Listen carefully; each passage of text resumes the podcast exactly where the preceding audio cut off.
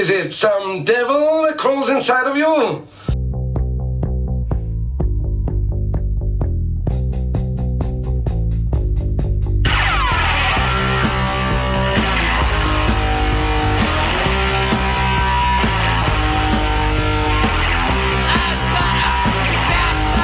So yeah, here we are. Um, it, I, I do like. We're started now. We're Okay, here. we're this is the Bad Etiquette podcast. I'm your host, Alice Bronson. This is Emily. Is it Ren? It is Ren. Ren. You got Ren it. Ren or Ren?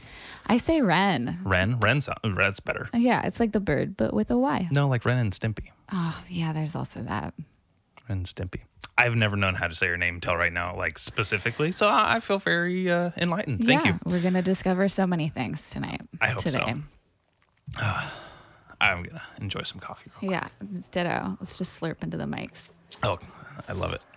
I know some people hate that, and it's just for you people out there. Um, hi, how are you? I'm pretty good. Yeah? Had a little bit of a hectic morning, but I'm drinking that coffee. Doesn't that suck when it's the weekend and your morning's hectic? yeah, it's a different kind of hectic though. Different kind of hectic. Yeah, I'm not like, It's you know, a slave to the system. productive I'm a slave to myself. Oof, isn't it?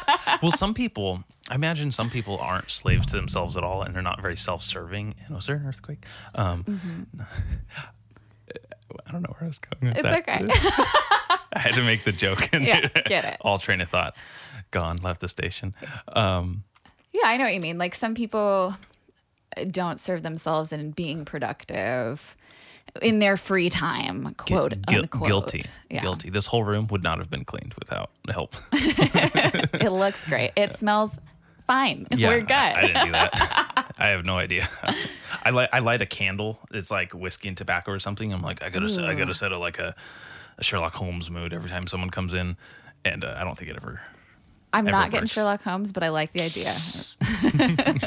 She's like I, I would have never pegged you for a smarty with a Sherlock Holmes. Oh, cool. Um, are you from here originally? So I, I mean, I've been here for over 20 years. So yeah. Okay, I grew up partially. I'm very from here. I grew up partially in the Burbank, LA area.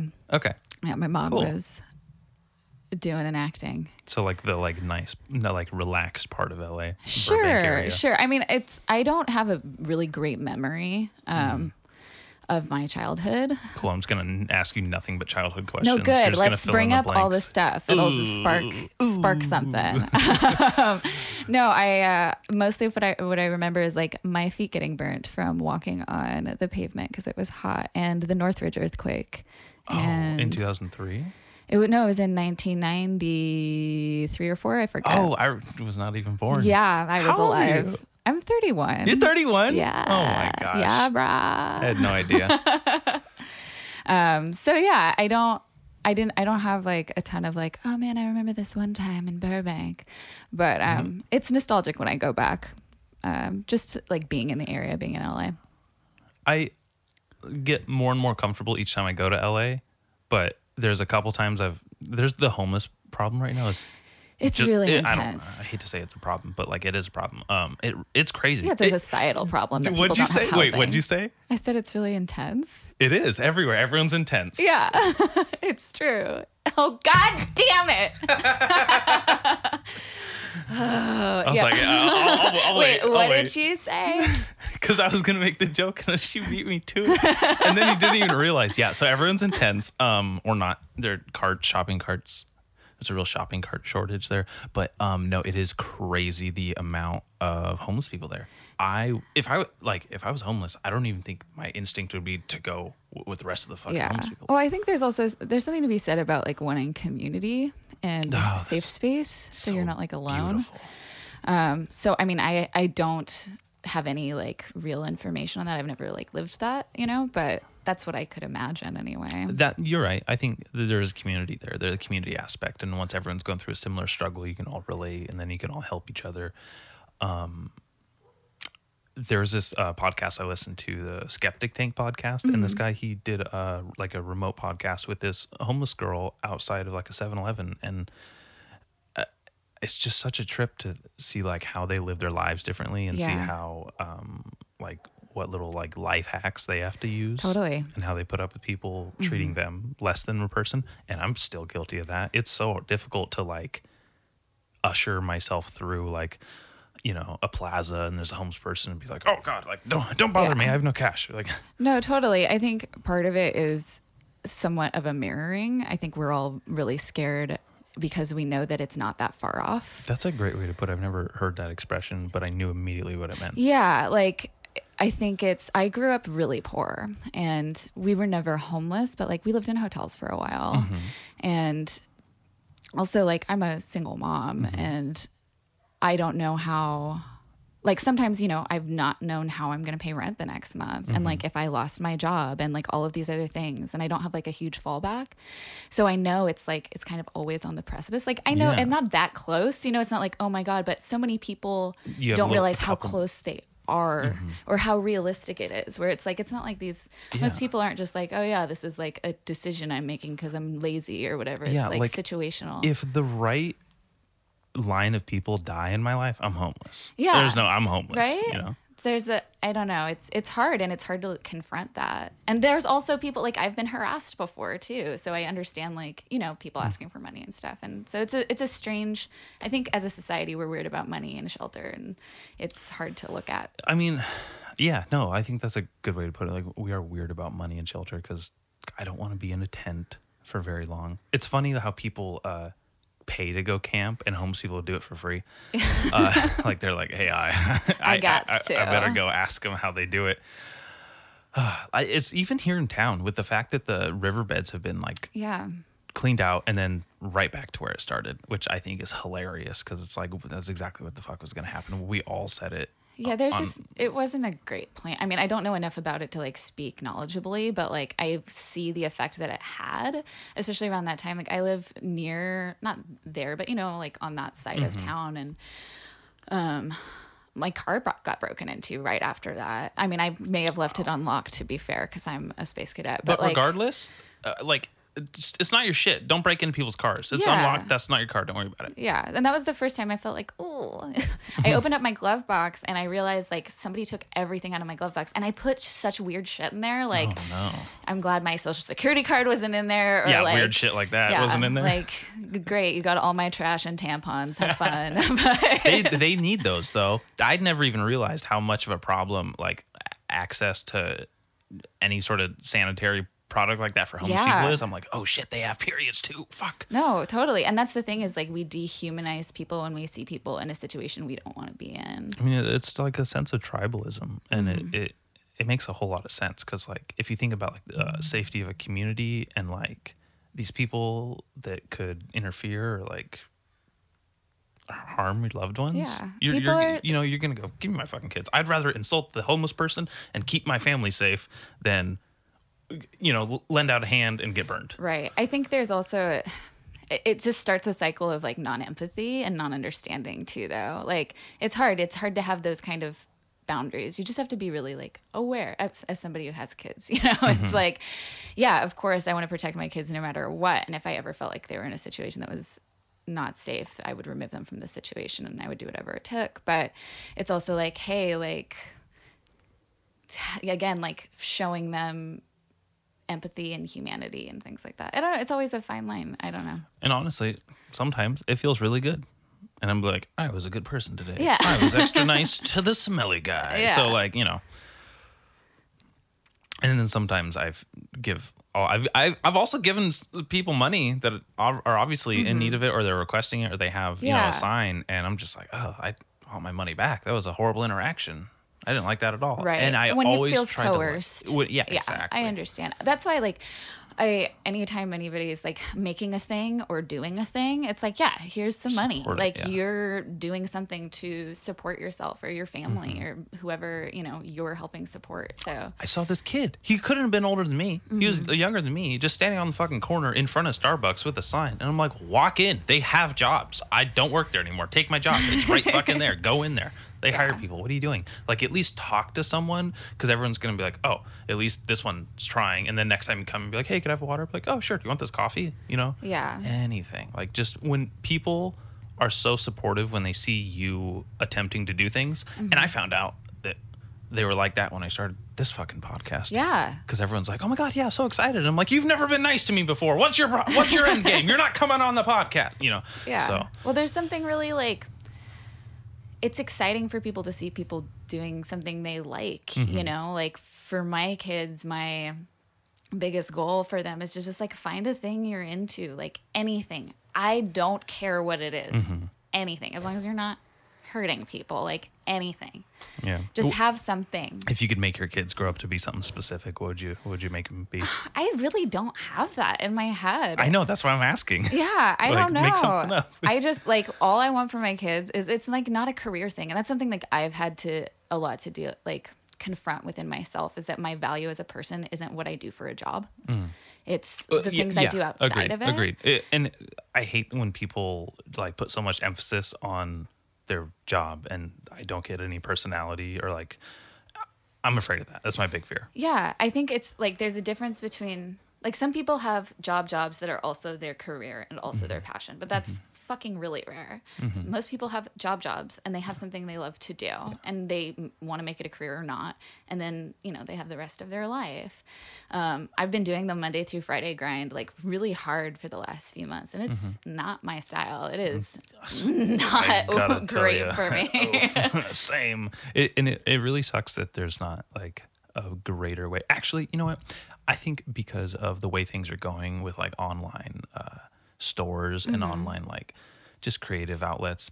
I think people are finding new ways to make careers for themselves, Oh, or, at le- or at least make money for themselves, where they don't totally have to be in some automated environment. Yeah. So I think that's really cool. Like when people get mad about, um, oh, these self checkout lines are putting cashiers out of work, and I'm like, good, maybe they'll go paint or do something cool, and they could like make money off that or something. You know? Yeah. I, I get excited. about Yeah, it's it's really like for me the most valuable thing is time, and that's a lot what I've been missing doing this job I have to do to like support my family right now, um, and it won't be forever, and it'll it'll change, and I'm excited for the future of that, but.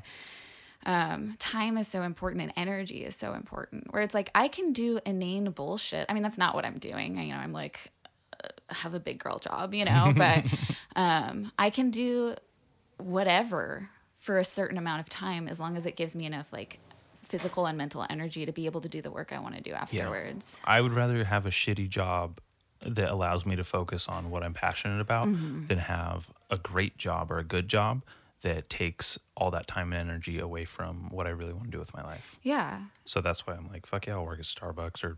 Uh, Totally. I was a server for years and it like that's one of the like speaking of like dehumanizing people like Mm-hmm. You know, people don't get it. It's like at one point it was like, dude, I make more than a doctor an hour right now. Like I'm working at this nice ass restaurant. That's like, awesome. Relax. It's not it's not always been like that, you know, but like occasionally it is. There's just it takes a lot of effort and it takes a lot of intelligence to be able to work with people. And I think that's another thing that people don't like focus on is like um emotional intelligence or social Mm-hmm. interaction is like really highly valued. I think especially nowadays. I don't know if this is true or if I'm just getting old, but like interacting with like a younger generation is getting harder and harder. Oh, it's it's disgusting. I don't like interacting with them because I just mow through them. I thought I was like uh, part of the annoying young generation, Mm-hmm. and even I'm like a grumpy old. I get called I get called boomer by all my friends now. It's fucking hilarious, and um. I got heckled at a comedy show, and someone was like, "Okay, boomer," for a joke I made. And to be fair, it was a joke about someone sagging their pants, and I was like, "Fair call," but Yeah, yeah, yeah. fuck you. You're you, you're definitely older than me. So, Mm-hmm. anyways, but yeah, uh, it, I don't know how people do it with people younger, like these high school kids, because I live by the high school. They're Mm-hmm. always walking by, and they're just socially awkward. They don't know how to like fucking shuck and jive on a sidewalk, Yeah. or if I'm like getting in my car, they lose their shit. I'm just making shit up. I'm just, I'm just trying. I'm just trying to be relatable. These No, young no, no, kids today, what do young they do? They no, I think uh, well, I think it's really just about like being able to communicate in any sort of social, and like it doesn't have to be the way I communicate. Like if it's on your phone, like great, like but be able to say what you need and what you want, and be able to relate to people, or just like look people in the eyes when you're talking to them. Yeah, Again, absolutely. I'm I'm sounding real. Old, I looked away when you said that. I was like, Yeah. I'm not looking in your eyes anymore. It's not happening. It- you know, I think just because there's a versatility in the way people can communicate when they're older than the younger generation or whatever. uh, Same thing probably happened with the greatest generation, boomers, No, Gener exactly. X. They just had something like, oh, these fucking TV or oh, everyone's That's sucked into a newspaper. Yeah. So everyone communicates very differently. And I think that eventually even they will be like, oh, these fucking psychic No, kids, these like VR, VR kids communicating with each other, you know. Yeah, and maybe it's not generational. Maybe it's just that like It- it's humans. I think Yeah. humans have a hard time actually having conversation, and I, you know, maybe they just don't want to have fucking small talk. I you don't want to have small talk. I don't. As soon as someone starts small talking to me, I'm I'm I'm falling asleep. I'm yawning. I'm getting Yeah, out of the room. I'm out of the conversation. It's something that I've learned throughout the work as a server I've done. Like you gotta do that. I'm not like here. Let me tell me your Oh, yeah, deepest yeah. secrets. So you know? I mean, oh gosh, I know. So, sometimes it's really funny. I worked at Walgreens for a little over a year, and I've never learned so much about humans Mm-hmm. Yeah. in my entire life than experiencing like. Walgreens is interesting because it's set up where it's like baby products, like children's toys, Mm-hmm. um, and then there's like uh, medicine, and then there's like elderly care. And it's literally, if you look at it, well, it starts with makeup, and it's like, okay, so you put the makeup on to get a date, an attractive Uh-huh. date. Then you there's the um, family planning section, Yeah. and then there's the It's a diaper life section. cycle in it's one a store. whole life in in the rows. And I Yeah. remember sitting there. I wasn't even high, and I was like st- sitting there, and I was just freaking out behind the counter, and I was like, it's all right here. and then there's the pharmacy at the end where you get your end of life drugs Yeah. and all this elderly it's care. It's a perfect place to contemplate mortality. Oh, i- exactly. So like all these people walking in and being strange walks of life. Um, I had a point to this, but I you I experienced so much and learned so much about humans and how Mm-hmm. small talk. Sometimes I definitely want the small talk. Yeah. because some Sometimes people. you can only be surface level with people, man. I don't want to be anything more some- people. They'll tell me things, and I'm like, "Ah, didn't ask. Uh, didn't want to know. Fuck. You know, there's that meme about like, oh, I don't, I don't want small talk. Let's talk about sex, drugs, and aliens. And I'm just like, no, fucking keep that shit to yourself. Yeah, that I'm just trying depends- to serve you coffee or give you your bubble gum. Like, I don't, I don't want to hear it. Fucking weirdo. Some of that stuff needs to stay surface level. yeah, go to a bar. Yeah. Talk to that bartender. Oh, God. Yeah, exactly. this is not for fluorescent lighting.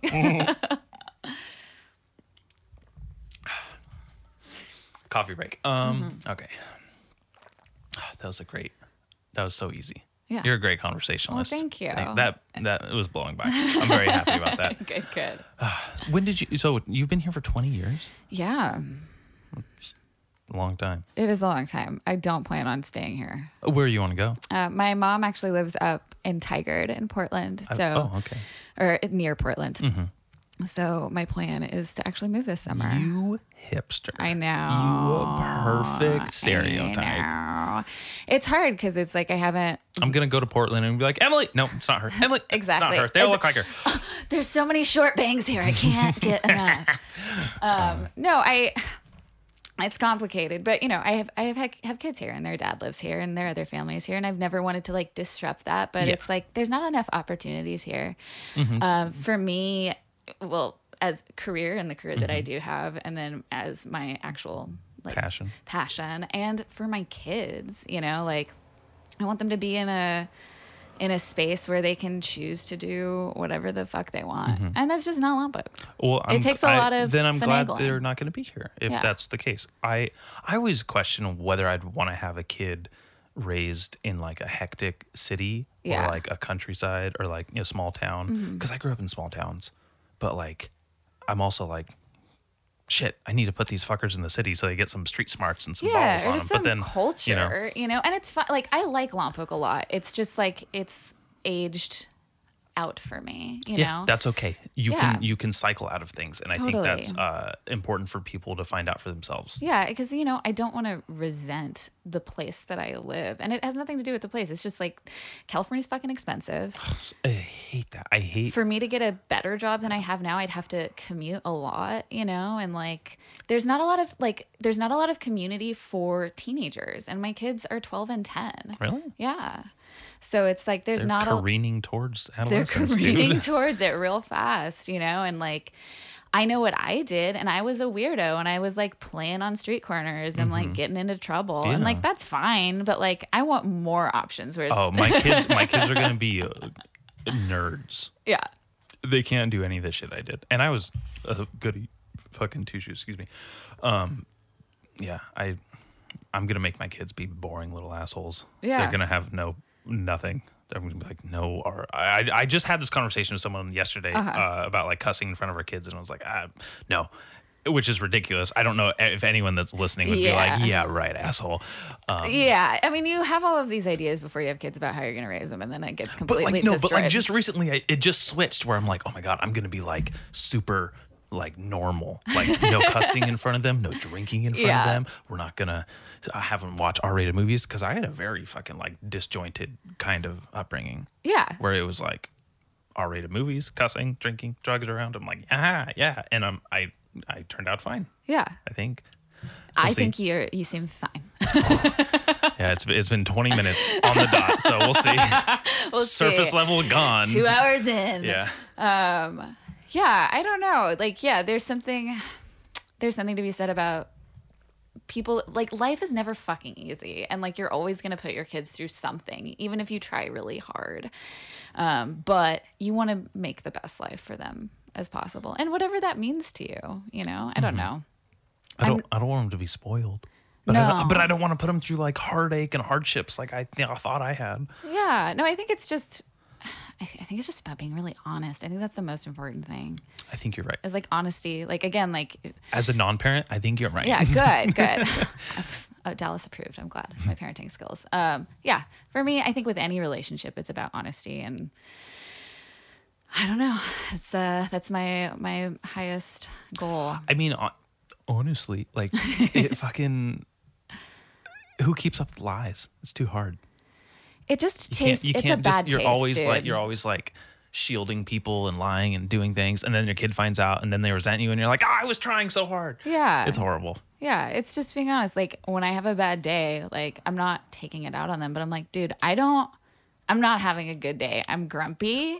Like I don't feel good. Like It's so interesting. like I had a long day at work. Like Mm-hmm. you guys are like I need a second. I'm gonna put myself in a timeout. You guys do your thing. You know, whatever. Mm-hmm. Just being honest about I think emotions without like putting them on to them. Yeah. I don't know. It's a lot of finagling, a lot of balancing. You make it sound very interesting, and I don't know if it's because like I'm reaching that age, but every day that passes, I'm like, I could have a kid. I could do that. Yeah. I could have it. Like This oh, is my like, one yeah. thing about Yeah. if you ever want to have kids, imagine doing it alone. Uh, I I usually do. Yeah, I- exactly. I, usually think of it's like just me and my little guy. Yeah. My, me and my butt. Because I, don't think know. a lot of people are like, oh, we want to have kids. We want to make a person together. Let, let me clarify. I don't want anyone else to be the mother of my children other than Kylie. well, of course. But I also imagine myself being completely alone with like a little, like a pet or like Yeah. a bor- my little bro, my little friggin' Yeah, your guy. little dude. And they just raise him. I just, I, I don't know what movies I'm watching that makes me like, yeah, we're gonna be on the road together and. It's some sort of to town. apocalypse Yeah. situation. Oh, the road. It's literally the road. It's God. literally oh the road. God, please no. That movie breaks my heart. I can't. I I was I was having a conversation yesterday. I think. Oh, my kids were getting their haircut, and we were talking to Yessie. Mm-hmm. They're getting bangs. They were getting Like you. short bangs too. Okay. It's uh, um, but we were talking about horror movies, and I really like horror movies. And when I was younger, like all the gory shit, it didn't really bother me, Mm-hmm. and it was like whatever. And like sex and gratuity, it's like yeah, I get it. And now as I get older, I'm a lot more sensitive because people are scarier than like You took this conversation in the correct direction Okay, because this is exactly what I was going to bring up. I was like, yeah, go ahead. No, that was it. It's Okay. just like basically I've That's become more sensitive. Fear of mine older. is I'm gonna have kids and they're gonna fucking ruin movies for me, and I'm not gonna be. I'm gonna be like, I can't watch this. This is so fake, but her head's still off. Yeah, well, it's like there anything involving children is like really hard for me of like being Oh in a situation. Gosh, and that's so crazy because I literally am excited about this show on HBO because someone said, "Oh, you see this kid mauled in the first episode," and I'm like, "Yeah, baby." So, but I. Yeah, I don't know. I I'm just I'm a little more sensitive now. It's so weird because if you asked me this last year, I'd be like, "Oh, I fucking hate kids. I kick them in the shin when I see them." But now I'm like, I can't wait to have a kid so we can kick other fucking kids in the shin for me. Yeah. Oh man. Um, it, movies like I get fucked up about movies sometimes, and I'm like, why did that get me this time? yeah, sometimes it's really random. I I also like I do suffer from like some mental illness and like anxiety and things like that. But I must have been in a weird zone and I watched the movie Chappie Oh, okay. uh, I've never- years ago. No spoil. Uh, you spoil it all you no, want. no, no, no, no. No. And it was like, you know, part of it was it fucked me up. I was like so sad. It like did something to me, and I have never seen it again. Was it was it because it was like a um like a futuristic movie? Or? Yeah, I mean, it's like sad. Ro- What's that freaking? Oh my god, that band with the she has yeah she has short bangs. Um, Wow, you're, you look so regretful about your bangs right Yeah. now. You're like, oh no. no. Anyway, um, yeah, I don't know why it fucked me. I think it's I think it's again about like just people being awful. Just Yeah. people being really shitty. And it's hard for me to watch cuz people are really shitty and now. I've dealt with shitty people. You know, I've lived a life where I've had to deal with shitty people and it, it's hard and definitely sometimes it's like why did I bring kids into this awful world? I think about that too, where I'm like, I can't bring a kid into this world, but also part of me is like, I'm gonna bring a kid in this world and Yeah. be like, go have fun. Get it. Shit's crazy. My parents don't understand cell phones. I can't wait to see what I don't understand. You know, totally. Yeah, I don't know. There's, yeah, I have a lot of feelings about life, and there's it's sometimes really awful, and people are really horrible, and then other times it's really, really beautiful, and it's just that kind of balance. There's a, it's I don't know if it's a phrase or a saying, but it's called. I'm not. I'm not gonna. Oh God, I shouldn't say it out loud. Say it I'm out not loud. Gonna, it's called Mono no Aware, which is about like the it's like a thought, I guess, or a feeling. Um, it's about like the impermanence of life and kind of like mm-hmm. those moments where you're like fleeting. fleeting. Mm-hmm. Yeah, and a, a lot of like the beauty I find in life is kind of in those where I'm like having a I'm being present, but then I'm like looking at it from the future, and I'm like, oh man, this is gonna be a memory one day. Uh, yeah. I, I I just felt like this is a memory I'm looking back on right Yeah. now, and it and it already happened. It's it's done. um, that you know that's been happening with me a lot lately with Mm-hmm. my parents Yeah. because they're not old, but they're getting older. Like Yeah. Mm-hmm. my dad will be a senior citizen this year, and uh, we had a conversation about what he's gonna do after he's done working because he's been a construction worker my entire life, and he's like, I don't really have like a retirement like set up. Know, I have some money from the union. He's like, I've never done anything else, and I'm like, Yeah, Dad, I know. Yeah. I'm scared for you and when I get there. And I was like, really like I my grandma's gonna sell the house. He can't go live with her and mm-hmm. he's divorcing his Looney Tunes wife, thankfully.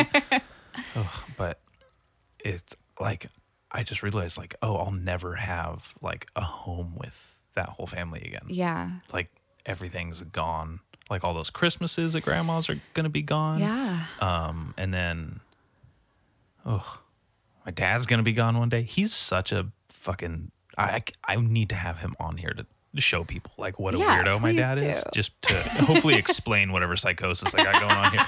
So he is like, oh, if I get cancer, like that's it. Yeah. I, I ain't getting treatment. Yeah. I'm gonna vitamin up and check Head out. on And I'm like, I'm like, respect, but hey, asshole, I'm gonna miss you. Yeah. You know, and I'm ha- uh, same thing with like things with my mom. I hug her more. Mm-hmm. I never hugged her before. I don't. I used to ne- like when I was like age um 13 to 20. I probably hugged my mom 13 to 20 times. Mm-hmm. Yeah. Ever. I did not get along with her. Did not like her. We never. It was horrible. And now Mm-hmm. I'm like, oh my god, I think I like my mom. You Yeah. know, I love my mom, and Yeah. it's so weird.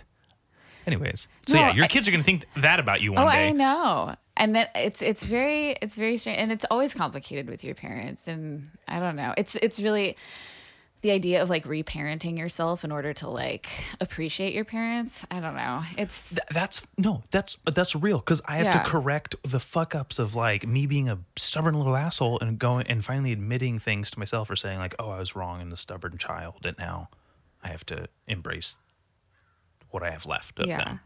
Well, like there's a moment as like I don't have like a specific moment, but there is a moment in everybody's life when you're like, oh, my parents are human. They're people. I mean, I had it probably pretty early, but it's as I've gotten older and like working on my own stuff and whatever stuff was dredged up from childhood and also just like the relationship between my parents and me or relationship between my you know partner and me or the relationship between me and my kids um there's just this like it's that feeling over and over again almost you know of like everyone's just human and It's like terrifying because you're like, I thought I was gonna be like a celebrity rock star supermodel. what the hell? Well, it's just like how you relate to like I, I think a lot of it is like having mm, just like dropping like veils and expectations from people. I don't know. And of yourself. It's yeah, again, it's kind of like re I just keep getting back to like reparenting myself. Like re like everything's okay. Wh- You're good. What, what was one of the most prominent things you had to like reparent because of that? It's it's a lot of like patterns and how I relate to people. I would definitely say I I lean towards codependency and not in a like oh I need somebody, but in a mm-hmm. like I have to take care of everything and I have to take care of everybody. And in order to do that, I have to mm-hmm. walk on eggshells. In order to do that, I have to make sure that this is happening or this is happening or it's like I'm gonna give this up in order for this to happen because I want everybody to be okay because I want it to be peaceful and I don't want to have to deal with oh, like So like this a other people stuff. pleaser, or are you just like a like, like, a wedding planner style? I wouldn't say wedding planner style. I think it's it's just like yeah, there's a little bit of I'm not going to say subservience, but like a little bit of giving too much and not You having you great make boundaries. you make sacrifices, Yeah. for people. Yeah, and not always it's you- not beneficial to anybody. Did that come from motherhood? Do you think?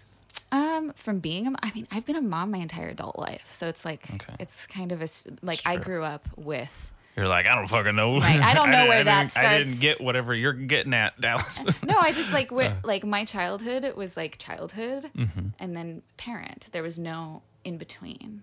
How? wh- What's the dynamic with your children then because of that? Yeah. Um. I mean, it's. Are you like cognizant that you have a, a daughter and a son? I have two sons. Two sons. Okay, Yeah. they're gonna grow up and everyone's gonna be like, "Dude, your mom's hot." Like they're gonna Yeah, have to because you're okay. young. Yeah, you're like, "That's okay." like, that's my first thought is, dude, if my mom was that young, like I would keep her in the closet. I'd be like, "You can't come over. I have no room. I sleep in the attic. You can't. There's not enough room." Uh-uh. Um, yeah, I don't know. I don't know any other way really. I mean, the dynamic is is our dynamic, and mostly we're like we're really close. Um, I've definitely been, especially with this new job, a little more like mm, do all this stuff because we only have this much time, and like da, da, da. and I don't like being like that all the time. But I don't know. I think we're close, but I'm definitely not like.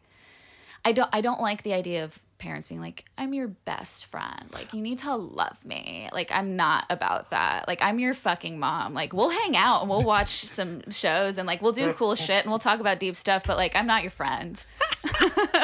It's so funny that, that you say that because I had, um, for lack of a better phrase, a lonely childhood. So Yeah. my dad was my best friend Yeah. for a lot of it. Yeah, it was just me and my mom. And not because like he like forced it, but he was just my buddy. Yeah. like we were just buddies. We went to m- movies together all the time. Yeah. He took me skateboarding. I skateboarded more with my dad than most of my friends growing up. Yeah. And like I remember be, I'd be at his like friend's house in their man caves playing pool while everyone's smoking weed. And I'm like 10 Mm-hmm. You're to chilling. 13, 14 years old. And I'm like, just all these years, like, this is the greatest thing ever. I get to hang out with my dad. He's buying me sa- uh, candy and soda. And I'm getting a contact high for sure. And I'm like shooting pool. Like, this is great. Like, why wouldn't I fucking wow, why aren't people friends with their dad? Just be open and like serious. And my dad's just always been like so real, and he was absolutely my best friend. So when I hear people say things like parents forcing the best friendship, it's like, oh, oh that's just not- disgusting. yeah. That sucks. They missed out. They can't even capture what I got. No, totally. And everybody, like with every relation, relationship with people, friendships or otherwise, including with your children, it's going to be different. You know, for me, it's like I think I had a really close relationship with my mom in a in a way that was like it was just the two of us and we were surviving. You know, I I can relate to an extent to that Mm-hmm. because um, for the most part, it has been me and my mom. Mm-hmm. Uh, my parents separated when uh, I was 14, so it's been me and her for the last 10 years. Yeah. You know, on on our on our own, her own, and like we definitely, I feel like we're a lot more even on like we gotta like get through life, Mm-hmm. and it's a lot less like mother son. Yeah. You know what I mean? Yeah. So, like, we're definitely not like best friends, but I, I think about it and I'm like, that's like my fucking sidekick, or like I'm her sidekick. I've been doing this for a while. That's interesting. Yeah, it's a, it's a. I mean, the idea of family is really hard for me. Um, so it's interesting having a family. You know, like my kids have siblings. I was an only child, and it was just me and my mom. Oh, okay. Um, and so yeah, I have a fucking ass ton of siblings. I'm the youngest. I'm the, I'm the youngest and the biggest somehow. So, but yeah, there it's like seeing them interact as siblings is really like heartwarming to me. I was also had a very lonely like childhood. And that's probably why I'm a musician. You know, it's just like I'm just gonna go to my room and play guitar, you know, like write some poetry and like whatever. Um I was so close to being that asshole. I definitely wrote poetry, yeah. but That's how I started. I was I'm not saying you're an asshole. I just would I'm- be. I would am be an, an, asshole, asshole, if I was doing it's that. okay. Um, but yeah, it's it's an interesting. It's just an interesting dynamic, and I think, you know, part of like deciding to like keep my first child that was not a plan of Mm-hmm. action was like you know wanting to give them like a sort of like ideal like family like oh family it didn't end up being that way i divorced my husband like five years later and then i was in another long-term relationship now i have a, a great partner um, we don't live together but it's wonderful It's Um, wonderful you don't live together. we'll see. We're just not there yet. I. I've never, I've never lived with a significant other, um, other than my mom. Yeah. I like. To say. I keep making that joke. It's like the third podcast where I'm like, deal with that one, Freud. But excuse me. Um, I'm a little nervous about that.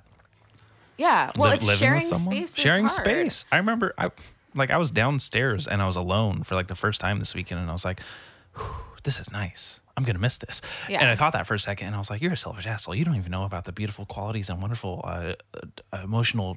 Landscapes you're gonna get into by living with your significant other but i thought like really selfishly for a second there and i was like oh I don't think it's selfish to want alone time. I think it's really important to carve out alone time. Like carve it out. carve it out Yeah. Okay. Sometimes it's like you're so fucking busy. You have no Mm-hmm. like, and it's so easy to be like, oh, well, I have to do this thing and this thing. And yeah, of course I want to spend time with my partner. Of Mm-hmm. course I want to snuggle and watch a movie. Of course I want to go do this fun thing. Of course I want to have sex. Like these are all the things that I want. Mm-hmm. yeah But if like you don't have time for yourself to do the things that you love, or just to sit in quiet and like have a thought, Ser- right you know. so it's like I Oh. I like sharing space. It's just like it's uh-huh. it's so important to create that time for yourself. yeah I My agree. biggest fear in in like any partnership or friendship or relationship is resentment. I don't ever want to create resentment. And part of that is like taking time that I need and like giving people space when they need it. I mean, there's plenty of other inner workings about that, but like that's the biggest thing. it's it's interesting when the boundaries are blurred and they Mm-hmm. become like more like and then you kind of let it get, get away from yourself and you're like oh, I gotta I, I gotta go back and reinvigorate recarve these boundaries Yeah. that's interesting Yeah.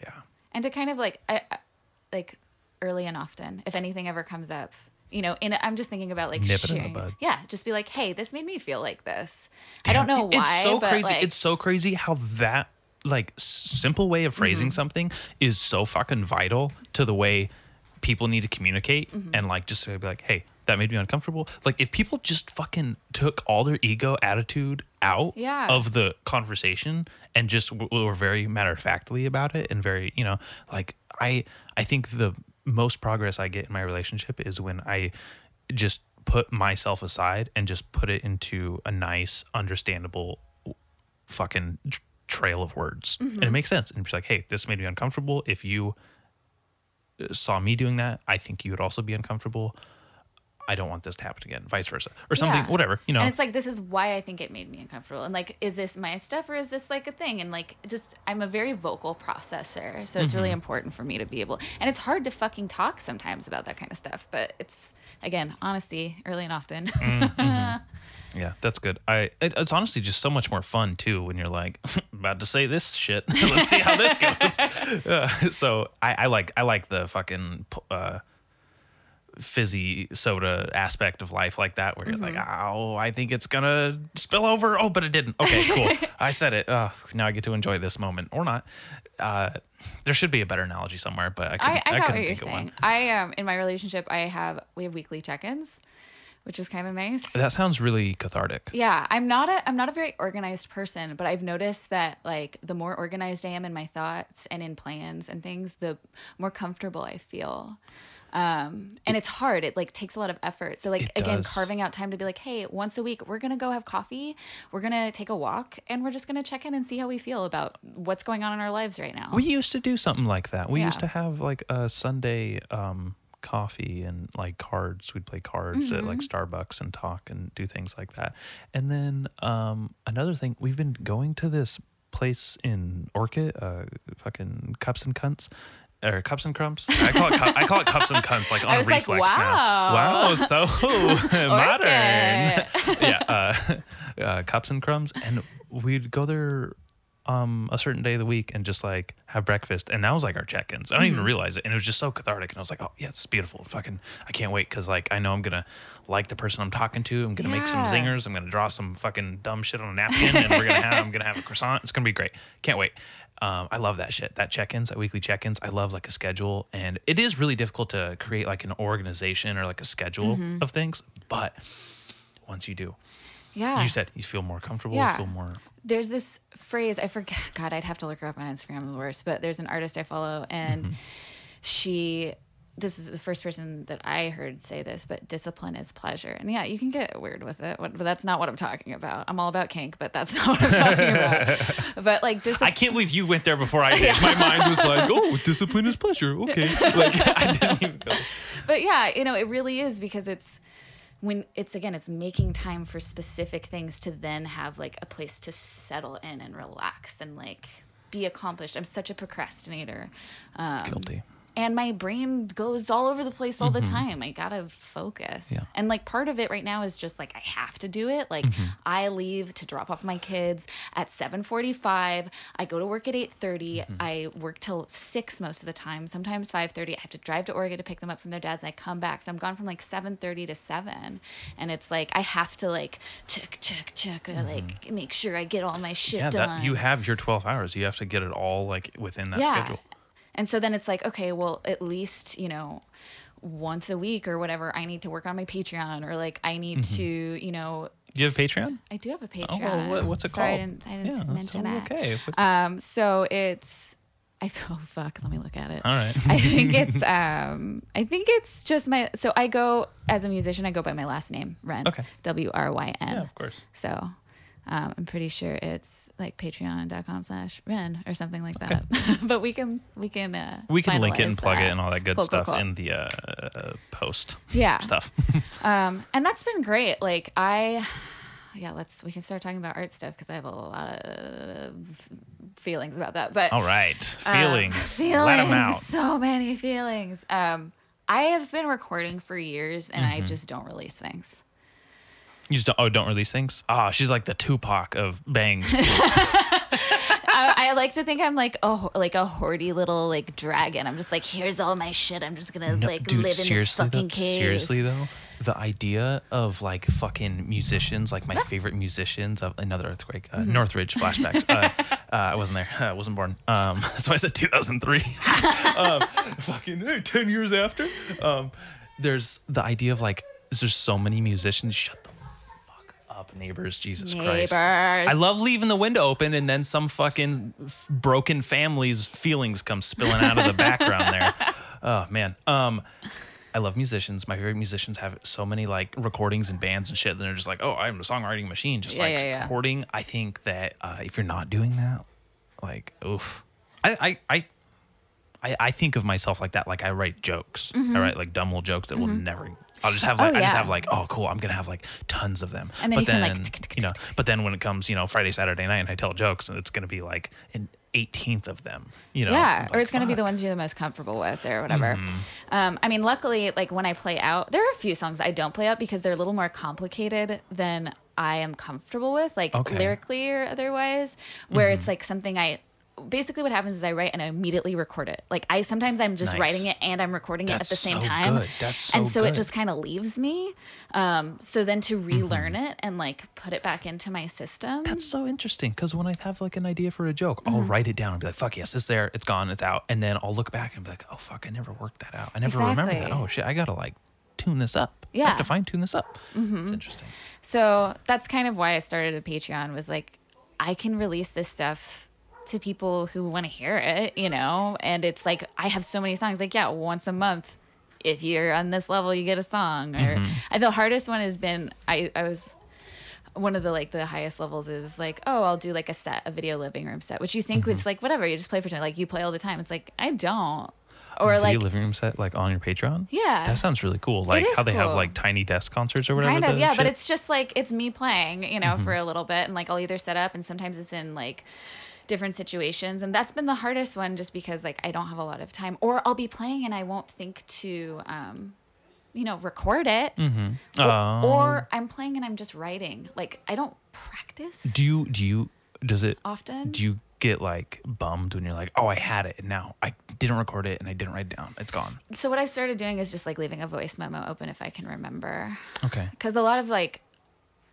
my songwriting has evolved f- over years but a Mm-hmm. lot of it is like kind of train it like just flow thought you know and then i'll get like a thing and sometimes i'll like then be able to work on it Mm-hmm. and sometimes it's just like a string of stuff that's just happening i don't know i've How do you remember lyrics when you're on stage? I can't remember lyrics to my favorite songs. I don't get that part. Is that just a reflex of being a musician? It kind of is. It's just like over. It is a practice. I say I don't practice, but I do. Um, Mm-hmm. It's just not something I'm very disciplined about. I'm not like, mm, Tuesday's my day to Mm. fucking sit down and play songs I've played 500 times. Dude, the fact that people sit down and have schedules for creativity like that, um, that's amazing. That is. Yeah. a frickin' that's my kink That's- is when you have like something like structured and weird and creative and you just bring it together and you're like, Yeah. I scheduled it. If I could schedule if I could just take a pill and be like, it's creativity time now and get there. Yeah. Oh my god. Well, that's part of like what I'm working on is scheduling time for that. Like um, next week, I have a gay. So I have my kids every other weekend, but I have them all the time during Mm-hmm. the week. So like on my every other when I don't have them, I like schedule a lot of fucking shit in Mm-hmm. there. So like I'm playing a show um, in Isla Vista Mm-hmm. at the Dolores Huerta house, Huerta house, excuse me. And um, but before that, I'm also going to be working on a weird music video. Um, and we'll see how it goes. We've been, it's kind of like last minute, um, but I'm excited. But yeah, it's like I, you have to schedule that time in order to like. You, So you just use it. have to bring the fucking you have to bring it on those Yeah, days on those and on that schedule.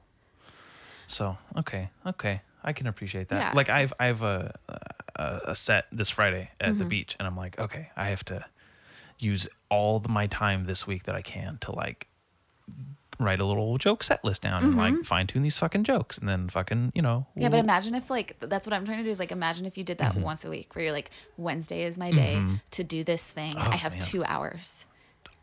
fuck that. Yeah, it's not enough, but it's like oh, and you're doing this podcast. You're a busy girl. but you know it's like it maybe you maybe you can extend it more or whatever but when you have just like i know for a fact nobody's going to bother me at this amount of time this is what i'm doing Mm-hmm. anyway i think it's important to again it's like something to look forward to That's true. There's And a reward system. there's also a thing where i get it it's like i don't like to force shit like i've never been like i'm going to write a song about this specific Mm-hmm. subject and i'm gonna fucking you know it's hard. You have to be like an emotionally intelligent person, I think, to bring um like a skill in a craft and like bring it together to fucking make something like Yeah. that. Like I do that when with like cards and like things on like holidays and like Mm-hmm. Anniversaries. Like I like, okay, and now I'll I'll just write something really beautiful and emotional at the end of the day, like when that's happening. And I do that all the time. Mm-hmm. And thankfully, most of the time it comes out just fine. And I'm a fucking I'm a fucking, you know, Lothario over here. But oh, I gotta tell you, I couldn't imagine if it was like my career or like something I was passionate about where I was like, schedule it, do it. Well, mostly like for me, it's a lot of catharsis. It's just something I kind of have to do Mm-hmm. anyway um, to make me feel better about myself. It's just the way I've processed things. It's one of the things that I do in order to like get all my creepy, big old emotions out. Um, but there's also there's also been a time where it's like every morning I'm gonna write in my journal. I'm not a fucking like journal writer. I don't do I am. that, but I love it. Every, everyone should do it. I know everybody should, and I say that because it's like. I'm not a fucking journal writer because it, there's something about it that drives me insane. About, about like uh, the Nickelodeon show, that girl, or was it? I don't know. What was it? Maybe you, there's uh, some you deep- should know. You should know. It was when you were a kid. Um, you know, a few years before I was. Uh, I don't fucking remember. but I started doing it and it was amazing and I should do it again. It it opens it unlocks things. So like maybe like me maybe I'm not a writer and I'm never going to write a fucking, you know, novel, but what it does is it that again that discipline unlocks You, the rest you get it. to practice thoughts. yeah, exactly. It's really cool. You, I love it because it's I get stupid out and I get smart out. Uh-huh. Yeah. It clears out the stupid, so there's more room for smart, and then it clears out the old smart, so new smart can come in.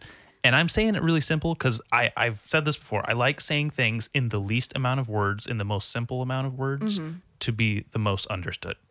That's totally fine. No, totally. And I, I get it. There's, there's, Why say many word when few word do trick?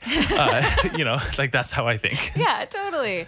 Um, there's, yeah, you, sometimes you just have to get like thought trash out. Whether that's like, sometimes that's music thought trash for me. Sometimes like, a, I will never play this song ever. This is awful. Um, but a lot of it, yeah, is similar to how I'm a vocal You processor. to you war- so uh, you're warming up. yeah you're warming up you're warming warm up up. your your whatever your create wherever your creativity lives or whatever um i think uh, yeah my my relationship with that process um, is ever evolving and it's always kind of changing depending on my needs and my time um, as long as i'm doing something it's good That's good. I like that. I, I, I can respect that. And I fucking, one of these days, I'm probably going to be in the same boat where I'm like, next weekend, it's on. this weekend, no. yeah. But similar, uh, what I was gonna say Yeah. Mm-hmm. is like similar. This is just a thought that like I, mm-hmm. I, I had too much coffee. I'm gonna warn you. My Let's- thoughts are it, like dude. Going I can't. I can't. Um, but similar to how I'm a vocal processor, I've noticed that like when I'm thinking about something that's like a problem or something that keeps coming up, if it's a thought that I've had more than five times that day, mm-hmm. like to sit down and like fully write out what I'm thinking, it's it, it sounds so simple, just like you were saying, but it totally puts things in that perspective. Like you're Yeah. just looking at it on a page, you're like, oh, You're so true. You're so you're so, so true. You're, it's so true. You're Yeah. so right. That's how I feel. Like when I get a fucking, I just I'm just gonna relate because Yeah. jokes are the only thing I really fucking write down. Um, as soon as I write it down, I'm like, ah, that was stupid. I had a stupid thought this time. I got the stupid out, or you know, I I love that. Or like, I. It's so funny because so much of comedy is just being relatable and someone Mm-hmm. saying the words that everyone else has thought five times that day. Yeah, and that's so much of like, oh my god, like well, you know, whatever. I can't. I can't think of a joke right now. I'm not that funny. But uh, but yeah, there's something that clicks, and Yeah, that's what absolutely. people want. They want connection. I think in any entertainment, you want to be able. It's again like a mirroring. You want to be like, oh yeah, totally. yeah, I like the get Brita water filter thing is a universal joke. Someone wrote that down. Like, oh, I would never drink tap water. I have to put it through my filter I haven't changed in five years. Yeah, like totally. that's hilarious. Everyone says that. Everyone can relate to that joke. That's exactly what Mm-hmm. someone had to write those fucking words down. That's what tweets are. That's the only thing people should tweet are jokes. Nothing else. I definitely do not have a Twitter. I might have a Twitter out there in the universe, but I know. I forgot I had a Twitter. I, I, I went I to go. might, yeah, my I name might be on there. Yeah, I went to go sign up a Twitter, and it was like, "You already have a Twitter. We got you, bitch." I'm like, "Oh no." Like, We've already bought your soul long ago. I really wonder what like the next thing is gonna be. I know. It's TikTok.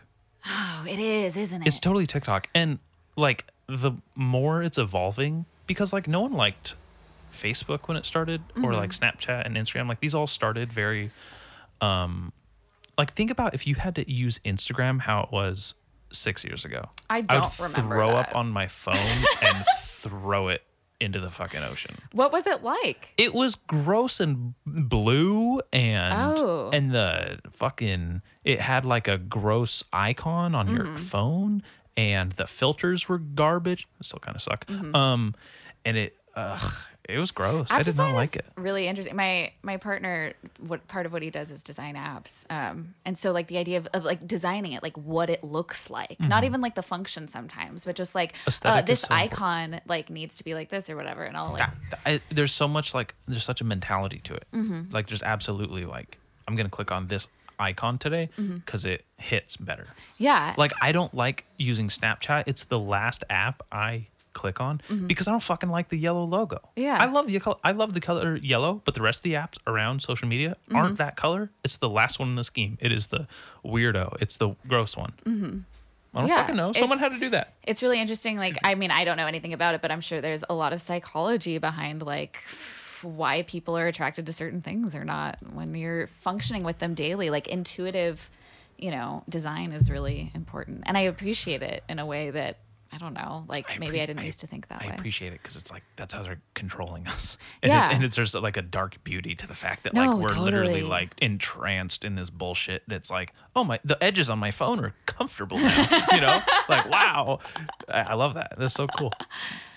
I know it's it's hard. Like as any sort of entertainer or God, I would never call myself an entertainer. That feels gross. But like You've like been I, so entertaining. I've been so entertaining. But you know, anybody who has something they're trying to promote and something that they're doing that they're sharing with you want to people. express some- something. Yeah, and so like you have to use social media. And I'm not like I hate social media, but it's like it's really part of what I do for other companies um, is I des- like I do like social media design for them and I'll like there's a winery I work for and I do I run their Instagram and it's about like creating the brand and like the brand aesthetic and that is really creative and really interesting to me but I there's definitely a dark side to Mm-hmm. our phones. Somebody just called. I was I was listening to a podcast and they called it a distraction computer, and I was like, "That's it. It That's is. exactly It's what it dis- is. I got the new iPhone and I, for the first, let's see, I've had it since October. And for the first one, two, three, five months, which will be next month, I haven't been able to put it down. Yeah, I have not been able to like stop looking at it. I'm always like, new app, what do I go to next? It's so big and pretty. And I'm like, sucked into it. yeah. I don't even go on apps. I just have to look at the screen sometimes and just and just look at all these apps I don't use. Beautiful. Well, it's like a love 'em. weird comfort thing. Like I have been a smoker on and off most of my life. Like I quit when I had my kids and I was like pregnant and breastfeeding and all of that. And then I got divorced and I was like, well, I guess I'm gonna start smoking again. um, and so I've been on and off. Like I've been taking those like nicotine mints or whatever they work. Um, I would love to take some of those because I just for the mental stimulus that it Yeah. provides. That's how like actually- Stephen King wrote. it's pretty great. Um, but what I was saying, what was I saying? Was the question? Oh yeah, so like it's very similar to like that kind of habit where it's like, Mm-hmm. oh, I'm feeling a certain way, so I need to go have a cigarette or I need a nicotine. Sometimes it's not even the it's craving; so- it's just like, oh, I'm feeling slightly uncomfortable, and that's how I feel about my phone. Where like, oh, I'm feeling slightly uncomfortable. Let me look at my phone real quick. I love it. I love I love the whole like controlled part of it. It's hilarious to me. I also love when you're self aware of it and you're like, no phone. Yeah, Like this is a great exercise to me in not using my phone. Totally. Is we're talking about it and I feel like it's getting hotter in my pocket. Like I'm dead serious. Like like Yeah. it's listening and it's I'm going let's turn let's turn the heat up, let's warm it up, let's get the and it's like moving. And then I have ghost vibrations and I'm like, my phone's in the other room. How'd you know? And I, and I walk into the into the room. There's nothing on it, and I'm like, it just wanted its daddy back. Yeah, It- it, like it's it slowly wanted me to touch implanting. it. Yeah, I fucking so I love when I'm in an environment when phones are just like inappropriate. and Yeah. you're just not. You can't have them. I love going to the movie theater. I love the podcast uh Mm-hmm. doing this. I love um, anything that like. I even hate the fact that because I want to do stand up Uh-huh. a lot. I, the idea is to record your sets, voice memo, Yeah, yeah, yeah. and to listen back and fix your fuck ups and whatever, keep what's good.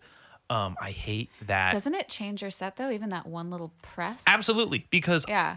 I go to the comedy store in Hollywood and it's world class comedians, and every every person comes out and they come out and they go and they have a mic and they sit on the stool and they go click that, and then they start and and then they like check the time on their Yeah. phone sometimes, and it's kind That's- of and it sucks, Yeah. because it's like I agree you should be doing that because you're gonna be a better comedian for it, but it's also like you gotta have your fucking phone up there, really? Yeah, I mean, weird. I've got one. I got a really cheap watch, so Mm-hmm. it broke immediately. But for a while, it's like I was tired of like if I was playing along. I don't really play long gigs anymore. This is exactly what I was gonna go to. Yeah, but like uh, having a watch was like it felt so much better, and like Mm-hmm. actually writing down my set list instead of like this is like my list of songs. Hold on, guys. Uh-huh. Yeah. You know, like Oh, I know when some, someone has their like phone and they're looking at the lyrics, like it drives me nuts. I'm like, Oh. oh, gross. Yeah, like, that's fucking write them down, like clearly. But I also fucked up and wrote my set down on a the same notepad. Uh-huh. So small, couldn't read it. It was dark. It was a fucking disaster. Bombed horribly. Oh, It was great. Yeah. So it was it was a fucking it was a tough one, but um, no, yeah, I'm thinking about getting a watch. Yeah, get a very watch, soon, dude. just because I'm like, oh, I can. I don't need a because most of the time I'm like, what time is it? And I look at my Like, oh, phone and I'm like, but what's everything else? that- you know, oh, what's this handheld device that accesses all known human information? Let's open. you know, I'm like, what could I get sucked into next? But and there's you know, there is something to be said for how much of the shit I found on my phone Mm-hmm. and through the apps where I'm like. I'm glad I found that. I'm glad that happened. Oh, I wouldn't I wouldn't have discovered that without that. That hat over there and this t-shirt are both brands I've never heard of until they were an ad on like Facebook or Instagram. Yeah. And I'm wearing their shit. I've bought some Instagram ad stuff that's been pretty great. I was thinking one was like a butt scrub. I loved Mm-hmm. Yeah. it. It was fantastic. But there's also like mostly like what I found is like there's obviously there's an artist community here, but it's very limited because there's a small town. Mm-hmm. So like being able to interact with people in that way and like discover new artists is amazing. Most of my Instagram is like, yeah, there's musicians on there, Mm-hmm. but a lot of it's just like visual arts, which I don't really get to interact with much in my daily life. And that feels really good. Or like a lot of sick photographers. And then there's musicians I've met via Instagram that we followed each other and now like we're friends. like, awesome. oh hey, I was in Portland and now I moved to Santa Barbara. And it's like, oh, you know that person, I know that That's person. a trip. Oh my what God. a fucking small world. I love that. So like there's good things there's good things There about it. absolutely is, and it's so cool that there's so much information out there. And um, like I have fucking thousands of people listening to a podcast, and I'm like, oh, um, I didn't do that. The phone did that. Yeah. The the phone, I had to do the phone and be like, podcast, listen now, and then everyone's like, okay, and and fucking here I am, and I think that's like a trip because I don't know all those people. I have Yeah. people, I have there's people in other countries where I'm like, never gonna meet you, weirdo. How do you why do you why do you listen to this? Why Uh, did you find me? but if you guys, if you're listening to this in anywhere but America right now, thank you so much. Yeah. Um, that's amazing. Love you guys. Any country, every country. I don't even care if you're like some evil dictator sh- in a. I don't care if Kim Jong dictator pants in North Korea is listening. I'm happy to have you. That'd be funny if like the, the chart, the the like map of listeners, like North Korea just got all big. like, oh shit, like this is okay over there. Sorry, lost no, train you're of thought. so good. No, I was just thinking. I was lost in my own train of thought of like, th- like what we were talking about earlier about like, oh yeah, kids these days they don't know how to communicate. But Mm-hmm. it's like also like I've never been able to communicate with this many people in such an intimate way before either. in such an instant way And too. intimate, It's it- yeah, Instimate. Fuck. Damn. Named the episode. Thank you. And there it is, folks. Instamint. All right. Um, Everyone's gonna be like, you guys talk about mints you pop really quick. I'm like, no, it's not. Don't just listen. Instamint. Insta. I, I put mint like a moron. Yeah. Okay. Guess the farther I get away from high school, the dumber I become. Well, nobody needs to know how to spell anymore. It's fine. Oh, I hate that. Yeah. No, I hate that. Someone put stories because they were talking about stories on Facebook, but they wrote it in the possessive way, apostrophe S. Yeah. And I was like, Mm, mute, unfollow. I can't read your dumb I've been trying shits to anymore. be more lenient with stuff like that because Me I used too. to be like, uh, you're, and I'm always like, if I type the wrong. "your," I'm like, mm, asterisk "your." Yeah. I didn't mean it that Oh. way. No, yeah, I, I, I just let it slide so much more than I ever have. But there's some that slip through the cracks where I'm like, that was a big fuck up. Stories, really? You Yeah. know, there's another No, stories, I- asshole. yeah. There's a two. That's a totally different word. It changes the function of the sentence. Fuck off. You know, you were in your. It's so funny that people corrected your so much Uh-huh. that now people use apostrophe re in the possessive more than they use the other Oh one, and it's yeah. hilarious. I, I I notice it, and I'm like, Or "You like when people use "I" in the wrong way, where they're like. Uh, like, you know, so and so and I, and they're using it in the image, It and it, you should like- use me. Like Yeah. you're you're actually not using it correctly. Yeah, I, I get that. I get that fucked up. I say whom just for the ass of it. Yeah, exactly. I'm It's just like, like, and the whomst did, did um, and me, I do things. I I have like I have a weird relationship with my intelligence. I know I'm a smart person, but I didn't go to. no, you seriously are. Oh. Like that first 15 minutes, I was like, I gotta drink more coffee. I gotta, I gotta fucking catch up Well, here. thank you, sir. Um, but I didn't go to school really. I dropped out in seventh grade. Nice. Yeah. Well, that's okay because I think formal education is only good for the tests they give you, and really past your developmental ages, like it is honestly atrocious. And Yeah. un- unless you find your career through that schooling, I think people should be homeschooled a lot of the time. Well, the problem is, is homeschool is also people who can homeschool have this have privilege. They do, and they also. Um, I have a lot of homeschool friends. They're a bunch of fucking psychopaths. Yeah. Uh, they're all fucking whacked out of their minds, but they're also way more functional in society Mm-hmm. as members of society than any of my normal friends. Because I feel like everyone's so indoctrinated, for lack of a better oh term, yeah, it's in like the public schools. Patriarchal society. Oh, I mean, I'm I'm I am a, all of that. I am capitalist and a patriarchal. So I'm like, fuck yeah. Like, so if my son, I'm kicking his ass into public school, be like, go make money and fuck bitches, bro. So I'm definitely gonna kick him there. But it, it's so well, it's not even like in those parameters. It's Mm-hmm. just like it's not the education's become uh not practical and it's Yeah. very it's very just uh getting uh returns on your investments in in, in in the educational programs and i don't like that Mm-hmm. Oh, yeah. and and these kids come out and they're stupid like me i went to fucking a lot of schools and damn, am I dumb? It did not help. the not going to school, like my street smarts, I use that shit way more. I had so many people, like teachers, that are like passionate, but they're like stuck in the system. Like I'm just a cog in the machine. Mm-hmm. Yeah, yeah, I know yeah. this is the man, and these schools, and these tests, you don't need them. they, they'd grab me by the collar after school, be like, Dallas, you're a shitty student. Why can't you just work for it? I know you're smart, and I'm like, I'm sorry. they're like, give me my Bukowski book back, and I'm like, okay. So it was. I, I don't read Bukowski. That was a joke, but. um I almost scanned your bookshelf, but Dude, I have so many books. Scan all of them. Let me There is- scan there them is a books. Bukowski right there. I know. I that's that's why I mentioned that. Embarrassing.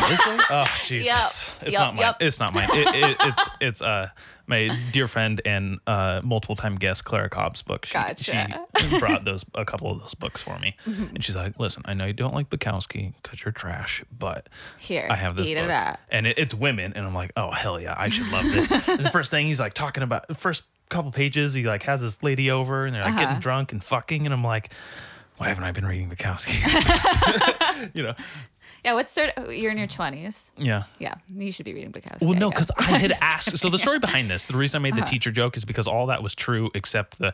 Um, I had went up to my teacher and I was Uh-huh. like, "Hey, do you have any like Charles Bukowski?" Uh-huh. Um, and he and he looked at me and he went, "I have something better." and What he, was like, it? Uh, and he brought me over and he grabbed this fucking garbage shit. He's like, "I have something better. Some more of your speed." And he handed me this portable Henry Oh shit, and ch- it changed my life that's amazing. it like seriously like i almost turned into like a weird psychodepressive alcoholic asshole that likes Bukowski. Uh, instead i got to be like oh i can be the big bulk-headed motherfucking jock punk guy Yeah. and he's such a like sweetheart softy like liberal guy Mm-hmm. like and i was like hell yeah and he has this whole fucking page this whole chapter called the iron Uh-huh. about lifting weights and i'm like that doesn't sound very like gay rights of you bro but then when i think about like west hollywood gold gym it does but um and I was like, oh, okay. So it was just this weird, like, bridging gap of like my uh, adolescent, like, sensitivity to things. Yeah. And also, like, being comfortable with like masculinity and like strength and like, oh, oh my God. So, like, I really need this and super happy I got this instead of Bukowski at the time. yeah. So I don't, I would never tell someone they should be reading Bukowski, even if they were in their 20s. When you, when you said that, no, I, I, was, was, like, I'm I offended. was just kidding. I actually, honestly, like, I have,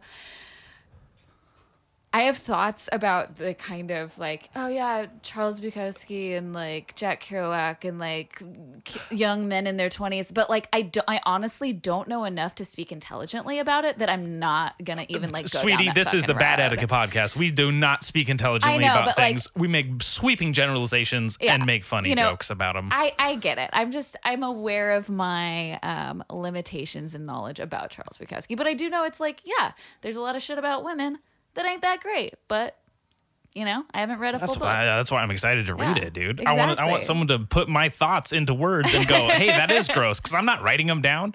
I'm just kidding. I'm just. uh I'm like. um I'm like ironically sexist. Yeah, I've No, I've discovered. it's really interesting. Like sometimes I I like there'll be like we were talking about like uh horror movies earlier, and yeah, it's like like overtly like sexual and like yeah, it's like oh god, and some of them are like some of them are like oh that makes me like that's not good, and then some of them are like actually this is kind of like the most feminist thing I've yeah, ever seen. It just It's- depends. I love it. Yeah, no. Well, and it's the idea they- of like they did of objectification as opposed to like, Mm-hmm. you know, and yeah, also objectification with consent is totally fine too if I'm gonna be weird about it. But It's, that's not weird. That's totally awesome. Yeah. Watch a horror movie without objectification, and you're like, I'm just kind of missing something. Right. But you watch Texas Chainsaw Massacre, and then there's the ass shot when she's walking. They still parody that in movies yeah. today. It's and amazing. also like there's nothing wrong with like being sensual or sexual or any of that. Then you get into like slut shaming and stuff. So it's like it's a very yeah, see, and I, I remember when I found out what slut shaming was, I was a Uh-huh. little teenage boy, and I was like, oh, they're being mean to the my sluts. Like, I was like, oh my God, those are the only people that are going to sleep with me. How dare you? So I was like, and no slut shaming. I was a big old, a big old uh, feminist boy growing up good. for the most part. I knew I liked you And- for a reason. Yeah. well, well, no, it got revoked. I got my feminist card revoked. This this this gay guy was like, no, He's like, "You're not a feminist. You can't call people cunts." And I'm like, "Then I'm not a feminist. I don't care." I I I- said I was like, "Listen, I I don't give a fuck if I'm called that or if anyone thinks I'm Right. that. I will still operate and like defend people's dig- Yeah. dignities and rights and vice Yeah. versa."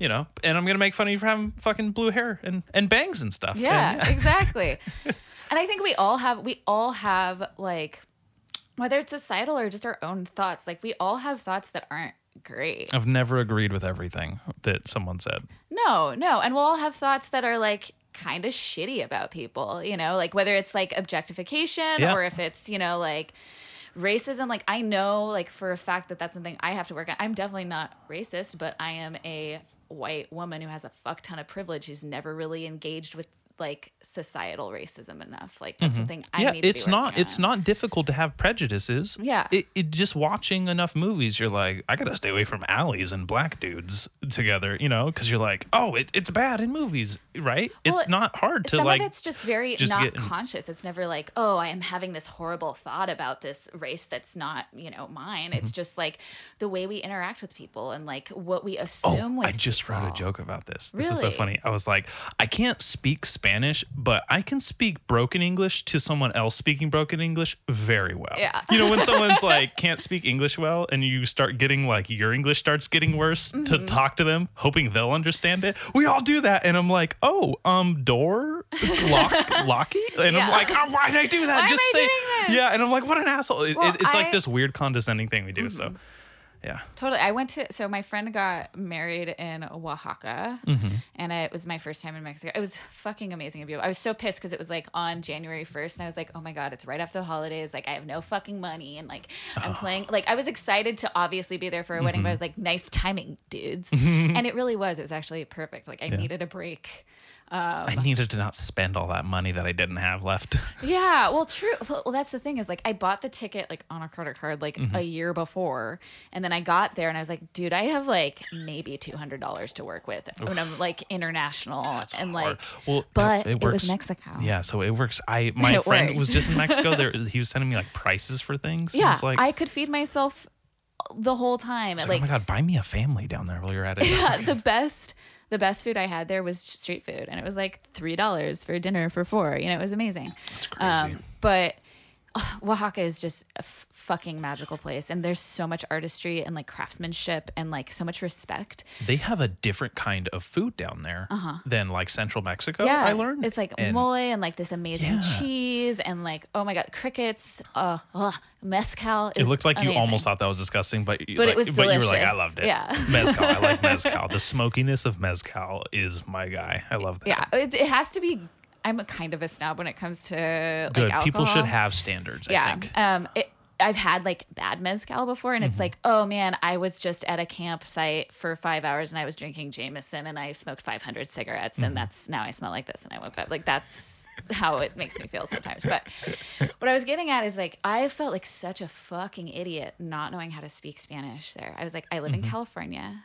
I understand a lot of what people are saying, but I cannot communicate. And like most people, you know, Were they all like, fucking speak Spanish or go home? no, exactly. And that's the thing. It's so gnarly. And I was just like, this is ridiculous. Like, most people, you know, we could communicate, in, like, most people knew enough English Mm-hmm. to communicate with me, but I'm the one who's being an, an idiot. How long ago is this? This was this year. Oh my god, there's this amazing app. Uh-huh. Um, I use it sometimes when I'm communicating. If I have like a big thought Yeah. that I don't know enough Spanish words Totally. for, I'll have to communicate. Like it's called Converse or Converse if you like shoes, and it's literally um, like I'm going to write that down. yeah, fucking. Yeah. You it- know, it's I like had a, this: tap and hold to translate. Excuse me. Um, and I can literally just You can just translate talk it. in it? Yeah, watch like uh, English or Spanish. So, hi, Emily is my friend. And then amazing. yeah, just like that, just like that. That's great. It's that easy. Good to know. Yeah. Good to know. And yeah, but it's one of, like, now that's one of my goals is like, I have to be multilingual. Like, I can't just, you know, I think I think everyone. Um, it's the most impressive thing. Like learn a couple languages. Yeah. Learn one and a half languages. I'm still learning English, but I'll get there. Uh, so. It, there's nothing more impressive than so, someone can speak Well, it's more just, than one It's kind of just like the responsible thing to do. Like you're a part of a world. Oh, and if you want to communicate with the world, Like people who live like in Canada that don't know French. Like, yeah. Or people that live in uh, some- California who don't know Spanish. I mean, fucking, I don't know what you're talking about. No, I'm trying to make it not about us, damn it. no, truly, it's you know, and anywhere you go in the in the rest of the world, most people know multiple languages, and it's it's. I think it's a it's kind of just shitty that. I mean, I gotta be no, I gotta be honest. If you're in the Midwest and you have no Mexicans, I don't give a shit if you speak Spanish. That no. makes sense. No, I know, I get it, I get But it. if but if you live in like a heavily mixed population, like pick up a few words, sister. No, totally. And I'm I have enough of that, but I definitely felt like I guess vulnerable and incapable, you know, for you're part like, oh my it. god, I'm just this white lady, I'm and I'm walking around with my privilege all over. Yeah, you." exactly. like fuck. Uh, but it was a beautiful it was a beautiful beautiful trip and I got to play a lot of guitar and walk around a beautiful city and I don't know. I love traveling.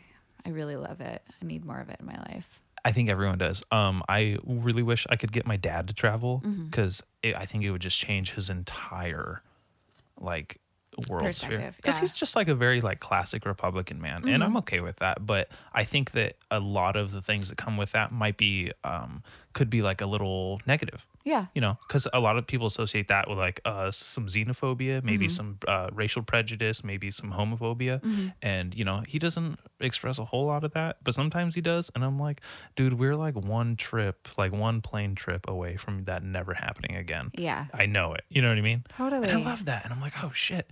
Although it is funny, I did go to Tennessee and I'm like, man, fucking white people do suck. Like, I just hated them more. Yeah. no, I mean I I was lucky enough that I that was a joke. They were fantastic. just kidding. But I I had a I had a cousin. I, I was never close with them, but in Georgia. And like, I was never close with this asshole I'm about to Uh, roast right just now. hold on. But she, I, she lived in like southern Georgia, and I was like visiting. Somehow I got to like visit my friend who moved to like West Virginia from here, and then I also was gonna like meet my cousin, and. Thanks, cousin. That's where I started smoking cigarettes at 13 and like riding Oh, on four wheelers. Yeah. Started kind of late.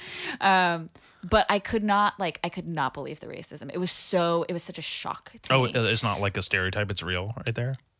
In that household in that area it Mm-hmm. was and so like throwing the n-word around and like how they spoke about like hispanics it was like it was so gnarly i was like come to california Oh my talk God. like that in california Yeah, we're gonna see what fucking happens Throw soy lattes at you hard, son. it was just it's crazy like you know people people Well, but then they think they're like, what are you gonna do, pussy, liberal? You know, they're gonna be like, ah. but so much of like just being able to experience other cultures is so important and like Mm-hmm. i was about to bring up like yeah i was 14 i got to go to scotland not like it's a super different culture I got to see other white people. Yeah. Still sucks. I don't totally know. but it, what it did do is it like it gave me like autonomy like being able to kind of travel alone a little bit like in my spurts um I have a friend who wants to travel alone, yeah and she she is a woman. Um, what do you suggest they that to travel alone comfortably as a woman? Well, I mean, I've I've tra- I don't travel a lot because I have two kids to raise, Mm-hmm. but when I do and I've done it alone, like I, I went to New York alone for the Mm-hmm. first time um, years ago. It was my first time to New York and I was alone. Mm-hmm. And I, you know, played like a music festival in Manhattan, but then I also like went over to like Brooklyn and like met somebody and we like made some music and then I like was on the subway at one in the morning on the way back to Manhattan and like I was a little scared and my phone was dead Mm-hmm. and like somebody was like fighting with their girlfriend. It got a little physical. I was like, fuck, dude, you know, and like you're just around a lot of people and Ah, like people who were out late that at night, you know. And this guy came up to me and was like, Hey, I like your boots. I'm like, thanks, you know, and we started a conversation. At first I was like, Oh, heckles up, like I'm gonna make sure. Mm-hmm. Guy was totally totally chill. We went to a diner. We talked. He was also a musician. It was fine. I don't know. I think it's like a lot of a lot of it is just like really being in touch with your own intuition. I know that sounds super like woo woo and lame, but like be aware of your surroundings. Be prepared. Don't let your mm-hmm. phone fucking die. Mm-hmm. You know. But I've never, luckily enough, like any sort of harassment has not been through traveling. It's There's- been in my daily fucking life. Yeah, I You was gonna say I feel most in danger when I'm walking it through my own neighborhood. Well, it's just like it's it's everywhere, you know. I think if you're confronting like sexism or people being dicks, it's gonna be fucking everywhere, and it's never Yeah, been if you, worse if you when put I'm if you put yourself in someone else's conflict, you're gonna ask for trouble Yeah. in that conflict. And um, also the phone thing Yeah. kind of brings up an interesting point. I don't think there's anything that a phone being alive can protect you from that it being dead would prevent. I guess you're right. For me, it's like a Like there is like the you know ability to call somebody, but it's yeah. like they're not there yet and they won't get there yet. And And, I think you should still fucking call if there's an emergency, obviously. yeah. But I think there's um you have a personal responsibility and that is uh outside of your own autonomy that is yeah. Not not you you know Mm-hmm. the phone's not you. I think people should have personal responsibility and like physical comfort safety and self-awareness and intuition. Yeah a lot of of it is being yeah aware of your surroundings. And i like when i was younger i took some self-defense. Like i would like to do that again. I tend not to because my hands and i play music and i don't want to fuck up my hands. It's- yeah no my fucking i agree. Yeah i don't want to fuck up my hands but i think it is important. I don't know. I mean a lot of the situations i've definitely been in physically dangerous situations before. And you know a lot of it was because i wasn't being aware of where i was or i was you know mm-hmm. don't i wasn't in a safe place. So it's yeah being aware of your surroundings being capable you know you don't want to like go to a new place and get wasted and like not be able to not that it would be your fault if anything happened but that's just my safety thing of like i need to be aware of everything that's going on around me yeah responsibility starts with yourself Yeah, you know yeah. because then if someone's personally responsible they're not doing something to the drunk person also Yeah. So, yeah, it's hard. if- like I've definitely like seen people, you know, in situations that like probably that probably weren't good and I've had Yeah. to like like, are you good? Are you sure you're mm-hmm. good? yeah Let me call you a and, cab. and they're compromised yeah Yeah. that sucks Yeah. It's sadly the way the world is right now, but I mean, I got to tell you, from everything I've learned in history, I like it now a lot better than like 10, 20 oh my years God. ago. It was so funny. I was thinking about this earlier when we were talking, but people are always like, yeah, like if you could go back in time, like where would you go? And I'm like, fucking nowhere. I'm I like, mean, I oh, could go to any place back in Yeah, time. you I would could. be very comfortable, sister. Yeah, exactly. I'm like absolutely nowhere else. I'm no like, I don't know. What, where, when was peak white guy? I will go there. I think that's where I'll go.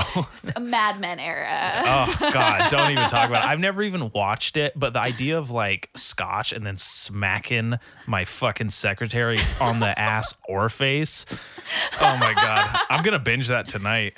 Ugh. yeah, I think I think confronting like confronting sex- sexism in like a positive way, um, like with those fantasies is really good. And I think that's where like you know people who are into kink or like BDSM, they can like work that stuff out in a really healthy way. No, I just want to objectify a woman, smack her on the ass it. in an office setting. I don't know what you're talking about. That's not no. Dude, I want to tried, I want to be day drunk, have a steak in or around my mouth and when my secretary bends over, say, "Hey, nice ass." and smack it. That, that's not that's not my only fucking Mad Men era. You said it. I you did. Said, I brought it on. Said, I brought you could have said on. Roman times now. I've been like, yeah, Caligula, let's cut her head off and fuck it. But I'm not gonna, you know. So there's all kinds of different times. Yeah, you you have your choice. I uh, I'm trying to think. I'm trying to think of like the place where like the worst place to be a white guy would be, and I'm not entirely sure, but I'm pretty sure it's the slave owners the day after slavery was ended. I'm pretty sure I don't want to be that guy. There. Don't be that guy. hey guys, someone has an amazing joke about it, and I'm totally like Do you know who it. it right I can't right. It's I, okay. I I can't think of it right now, but um, it might have been Chappelle. Um, I'd hate to be like, oh, uh, we're good, right? That's the joke. Like, Yeah, yeah, hey, yeah. like we're good, right? All right, bees. All these giant like farm worked people with Yeah. amazing farm strength, and you're just sitting there like. What whip? You know? Oh no! He, I've that just was, been a horrible human being Yeah. my whole life. Don't worry about it. Jesus, I wonder how many slave owners were just removed from their uh, bodies. Oh, their heads? Do you think of yourself as your head? No, no, I just think about like um, a big, beautiful ex-slave taking a nasty old white southerner by the head. Oh, and yeah, ripping popping it right off. I like- got you. I No, got like you. predator style, like spinal cord and skull, like. "Ah!" Which you know, by all means, I'm pretty sure a lot of them deserve that. But they're all dead now anyway, so Eh, it they got what they got what was coming to them. sad thing, all the slaves are now dead too. So I mean, that's not sad that Right. they were- the But slaves that- are gone. that Well, I mean, people- th- those people also died. I gotta died. word this Yeah, carefully. careful. it's so funny how easily you can say the wrong thing and go, ah, damn, I lost my whole job over that shit. That was I didn't mean it like that. Yeah, I I've definitely like I'm I am definitely a little bit of a woo woo person. A lot of podcasts I listen to are like Before we started, she was woke. like, Mercury's retrograde. Yeah. She's like, I'm a little woo woo. Okay. we could we could get into that, but I won't. But I will say that like you know any of the quote unquote woke podcasts that I, that I listen to, and this they're is like, not one of them. yeah, and that's totally fine. I'm down. But um, you know, they will say things. eh, They are like uber politically correct to like a point where sometimes it's like I roll. okay, I roll hard. But yeah. you know, people are really, really trying. That's really funny that you say that. I'm sorry. Finish your Mm-hmm. yeah, but they'll fuck up. Mm-hmm. People will call them out.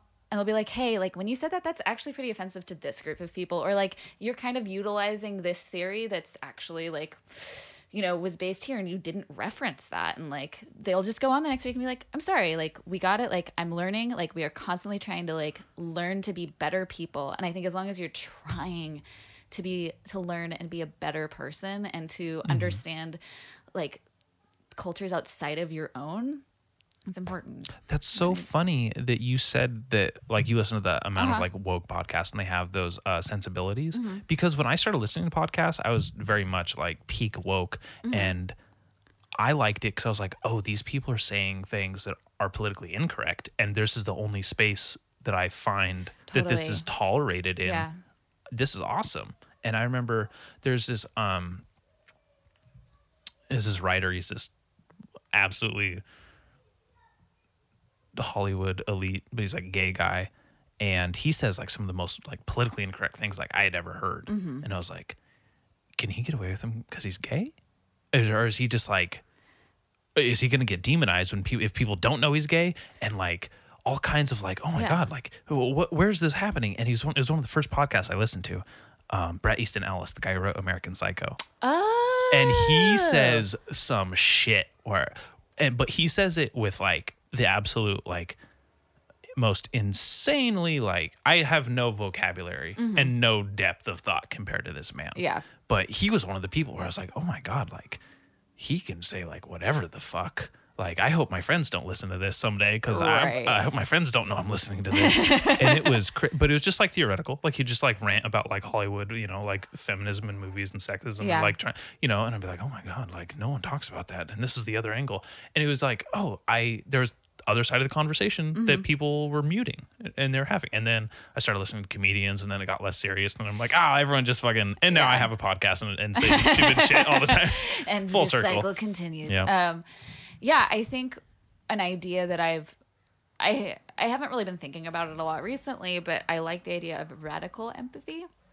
Where it's like it sounds super woo woo, but it's not. it's kind of like I should be able to sit down and have a conversation with somebody who thinks really horrible things, at least Mm-hmm. in my opinion.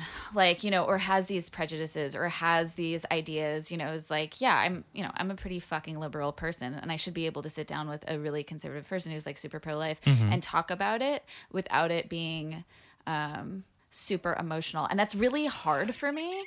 Um Yeah, but that's the it. only way that we can ever kind of like try to understand bridge the gap other. talk to the person i used Yeah. to i used to get physically uncomfortable and my whole body would get hot and red and i'd get anxious whenever i saw like a maga hat Mm-hmm. but now i'm just like i'm gonna talk to this person yeah, like like they're I, more than that hat I'm that never hat going to put there. myself through a conversation with somebody I don't want to have. Like, I will have that boundary. Mm-hmm. If somebody says something really offensive to me, I will state my opinion. Um, but there is something to be said. It's like, yeah, why did you vote for Trump? Because Mm-hmm. Yeah, I can like, people see have their why. thoughts. there's like I all, can all of totally see america why. yeah Because like the system fucking sucks and you wanted to change it and you're barely fucking making it and some guy is telling you that he can fix your problems. shit yeah if Why i was in there if i was in like middle america like that would be like yeah damn right like i'm clearly there's heroin everywhere i maybe this guy's gonna change things Who knows? knows? Yeah, but you'll never know unless you talk, you know? And like I don't know. It's it's hard. And I've definitely gotten in conversations that's like hitting my head against a Mm-hmm. wall and I don't do that anymore. Um Oh yeah, I uh, I used to have parties at this place a lot, Mm-hmm. and inevitably there'd always be people in the garage arguing about like politics, Mm-hmm. and I would just like like what the fuck? Like guys, stop. This is so weird and gross. Like you're not getting anywhere and it's four in the morning. Leave, bitch. Yeah, yeah, totally. People get in this just weird chasing tail sort of a thing. Yeah, it, it's like I just agree to disagree. I know when I'm not going to agree with someone, but if they want to talk about something, I'll bridge a gap. Mm-hmm. Yeah. I'll fucking extend an olive branch. Like that'd be really cool. But if there's some like ideological differences, I'm going to leave it at that. I Yeah. most of the time, no, we're not changing anything. I, for the most part, think very similarly to when I was a 16 year old in philosophy class. And I was learning what these different ideologies were in different Mm-hmm. Yeah. like places. I'm like, okay, that's very cool. You know, I'm growing. I, I'm more tolerant of like religion than I've ever been, Mm-hmm. and more tolerant of.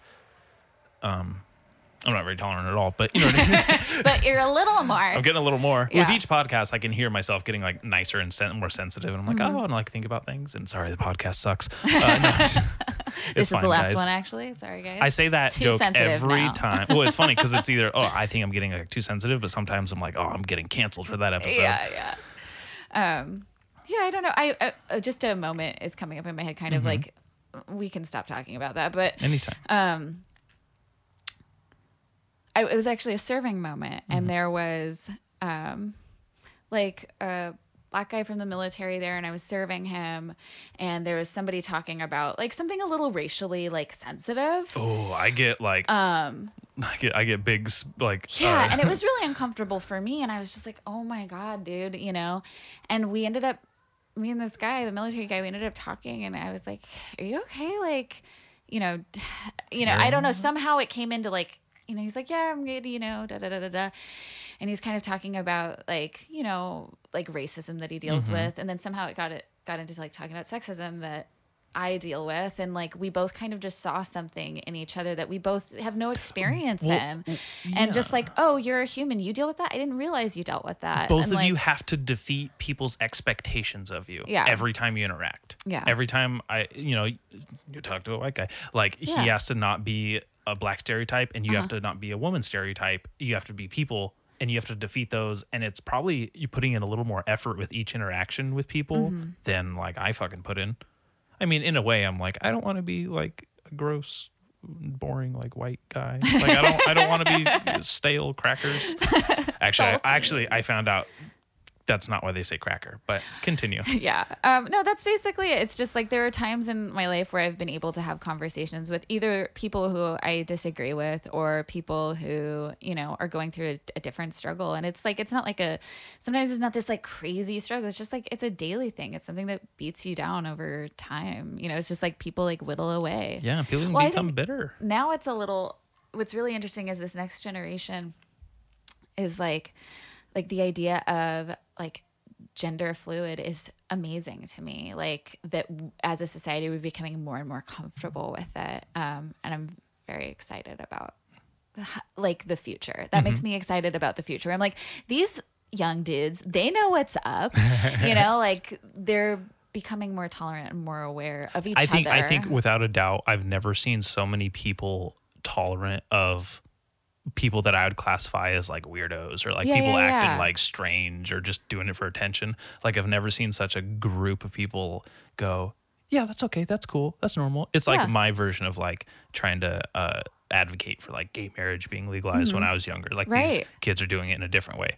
Now, this is a conversation to have. I don't believe in gender fluidity. So, uh, like, I'm like, ah, there's there's one or the other. What are you talking about? Hmm. You, you can't fix. So like, and that could be changed, and I could be totally just ha- not have the same information, yeah and like that's an interesting like divide there. Yeah, totally. between For people. me, it's it's maybe with something. I mean, I've definitely like personally. First, I'm going to talk personally, and then I'm going to step it up a notch. Oh, Um, so personally, like I've always felt that I am a woman. Mm-hmm. I've always been not comfortable in my body. I definitely have some like dysmorphia in my life and like you Yeah, know whatever. Like like, we all now. hate ourselves at some point but that's it's something i've been working on um yeah and i've been through trauma in my life. So like my relationship with my body is interesting. Um but i've definitely felt a little more masculine some days a little more feminine some days and like like riding those waves. Um but i've never been like i totally should be in a different body now someone who's very close to me recently came out Mm-hmm. um and as like trans or gender trans. Okay, And um, it was it was definitely not a shock, but it was um, it's been a process and it's also like one of the easiest things to do Well, I believe in trans people. I hope Yeah. you know. I believe in no, no, transgenders. no, no, no, totally. But like I, d- but I do see, like the binary is so strange to me. Mm-hmm. Like the idea, I'm definitely like sexually fluid. Like I'm attracted to anybody Mm-hmm. if I'm attracted to them. And so for me, I feel like gender fluid is very similar to that. You know what I mean? It's like, Well, well, I can understand it in the sense that like when I'm speaking with women, I can be a little more feminine and I can Uh-huh. embrace like their sensibilities. And same thing when I'm around men, I can embrace that sort of. Mm-hmm. Yeah. And I understand that there is like I am now uh, personally having fluidity between uh, gender identities and Yeah. gender roles, and I have that feeling that I can embrace. So I can relate to that subject of like people. uh, I'm feeling a little Mm-hmm. Yeah. more feminine today. Well, I think it's or a little also- more masculine today. the idea of gender fluidity to me and again like i am no fucking expert but like the fact that like we have these roles is like this is what it means to be a man and this is what it means to be a woman Mm-hmm. and like if you're not either of those things or maybe sometimes you are those things and sometimes you're not like that is fluid to me because those things are constructs they're not Mm-hmm. fucking real I mean, yeah, there. I mean, there's traditional archetypes you always have, like an alpha wolf, and there will always be a leader of the pack. But for the most part, like I think it's really interesting to see how, like, human as a species is progressing past the ideas of like traditional like biological uh the what we thought to be true 50 Yeah. years ago like that's fucking trip because people are born and they're like but i think i'm a woman and i'm Mm-hmm. in a man's body this is unfortunate this is obviously there were some wires crossed Yeah. and someone's you know and maybe it was just like unfortunately there was Yeah. Mm-hmm. some overproducing and now now we have people that are unfortunate have in fucking unfortunate circumstances Yeah. Um, it was really interesting. I was God, I don't fucking remember because I was it was was like on the East Coast and I was tired and I was driving to the airport. Um, but there was something that just came on like NPR and they were Mm-hmm. talking about like the science even behind gender fluidity. So it's not just like an idea or a philosophy. Mm-hmm. of course like, npr did yeah, of course. well, I did say I was a liberal, didn't I? but but it is it's interesting. I don't know. Um, I'm I feel like identity. oh, I, I'm very much about deconstructing, um, just societal constructs, whether that's in relationship anarchy or like you know gender fluidity. It's like there's no fucking rules. This is all like. it doesn't have to be yeah. And I think that there is a way to operate in traditional circumstances as long as it's positive and really Oh yeah, growth and producing. nothing. It's like, nothing to like be like putting down any sort of like oh like you're so heteronormative and you have like you know Yeah, like that's not. Two a, kids I'm just gonna say to anyone who is not like that's not an insult when someone's like, "Oh, you're heteronormative." Like, oh, oh, did you just call me normal? Like, Yeah, ow, my fucking my big straighty feelings over here. We're okay. yeah, but you know what I mean. Like, there's nothing wrong with that. I think there's just so many people that have been forced to be confined in these ideas of what society has put on them that it's like it's really unhealthy for a lot of people. Whether that's their gender, their sexuality, like their relationship orientation, th- their how they create. There's I don't know. I just fuck fuck all that. I don't. Yeah, I I. I, think everyone should be allowed to do anything they want Mm-hmm. that's not hurting anyone or taking rights away from anyone. yeah. and vice versa. And I think like I like I I don't really believe in gender fluidity in the sense that like I'm a boy today and I'm a girl tomorrow. Like I think that's preposterous. But I do think that there is transgenderism and I do think that people uh, sometimes their mental biology is born in the wrong fucking body. That sucks. I don't want that to happen. I also don't want them to now police like the words other people use Yeah. or do something that infringes on like someone's personal civil civil liberties of like whatever the fuck it may be. And Mm-hmm. I, I, I like that there's like freedom of expression and I like that everyone could do whatever the fuck they want. And when it comes to like controlling other people's thoughts or like the idea that this conversation couldn't Mm-hmm. happen because some people were tr- like for lack of a better phrase triggered by it or it, Yeah. It was something that they didn't agree with and they were mm. like this is clearly in bad taste or something like why you don't get to tell us to not right. say it or do it. Yeah. You know? And I think again, like I'm probably not the best person to talk to about it. I think it would be really interesting for you to probably talk to somebody who You identify as gender Ad- fluid. yeah. absolutely. And You that's know? what was my next thought. It was like I'm like that I'm the doors kind of being opened Yeah. Mm-hmm. by someone like yourself, and then maybe someday I can have someone who identifies as gender fluidity, and I want to have the conversation, but I don't want it to be um change my mind, you know? No, type it's of just thing. again like radical empathy. Like I can understand that that's not something you may fully understand or believe in, but it doesn't, you know, it doesn't make me think any less of you. It's Mm-hmm. it's something that's like, oh, you probably just need to have more conversations to just at least have all of the information. Yeah, and that's a start. And Yeah. so much of enlightenment is, comes from information, and a whole lot of uh, ignorance and prejudice comes from lack of information. Yeah, again, it's like travel conversation. I think like uh, so much for me is like I'm definitely not like there's a like specific meaning to life, but it definitely for me is like what is life unless you're like living it with other people, mm-hmm. right? And like some people just want to live in their little bubble with their little people, and mm-hmm. that's fine. But for me, it's like I want to make as many connections as possible, like genuine connections as possible, even if it's just like, yeah, this is the last time we ever talk again. I'm glad that we did it, and was not, not the last time it's not going but you know what to I mean. be but Yeah. you know what i mean like or when you're traveling and like you meet somebody at an airport and like you have a real discussion and you're being honest and you're like wow cool That was beautiful. yeah, you know i i just think that a lot of my meaning in life is having connection and understanding people like i want to know like if i could read everybody's mind and get up in their fucking head like If I could read be- everybody's mind, I'd be masturbating a lot. Be like I could, I, I'd be like, well, I can't leave the fucking house again Yeah. because my neighbor, that bitch, you know. it's just so people are really fascinating to me i don't know maybe i should uh not People are working in an office making spreadsheets all day I don't know, but there's something so I think it's important to do something like difficult and annoying like that Mm-hmm. because the my best ideas and the most focus I've had um, to do the things I want has been stuck at a fucking like job that Yeah. bores me to tears, and I'm like, but I have. A freedom thought, you know. I have a Yeah. thought about my own fucking life, and I write it down, and I put it in my pocket, and then I get home, and then I fucking grind into it. So it's like that's all the only life That's I got. true. It's like scarcity makes you appreciate. scarcity breeds productivity. Yeah, in a way. I mean, it's definitely not the way I want to live. Um, I definitely don't want to think in a, like a scarcity mindset or whatever. But you al- also don't want to be uh, flooded. Can't flood the market No. of thought or freedom. honestly, like I, th- I would say like one of my biggest prejudices is people who, um, and I'm trying to work on it, is people who have a lot of money and have a lot of time.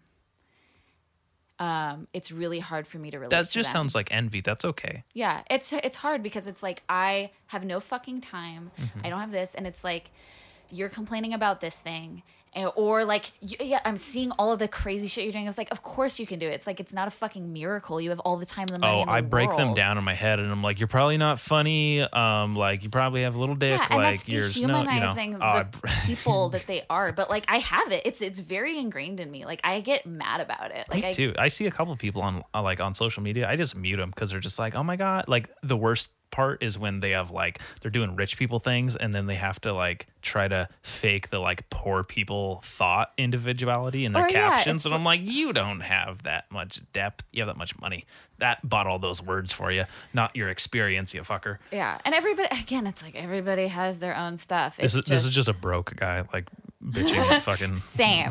this is a broke guy bitching. Um, no, it's it's just hard, especially like when I see a lot of people who who create and I don't have that time. There is I'm getting to the point where it's like I need to carve out more time because I'm becoming a little bitch about it. You know, I'm like, yeah, of course you're doing this thing because you have all the fucking time in the world and you've never worked a day in your life, you idiot. you know. I would love to raise a kid and it just be like the stupidest, most spoiled brat and never works a day in his life and be like, oh, yeah, see, that was so worth it, wasn't it? Huh? yeah. Oh, dying alone on your deathbed, huh? Lots of money. Just, just,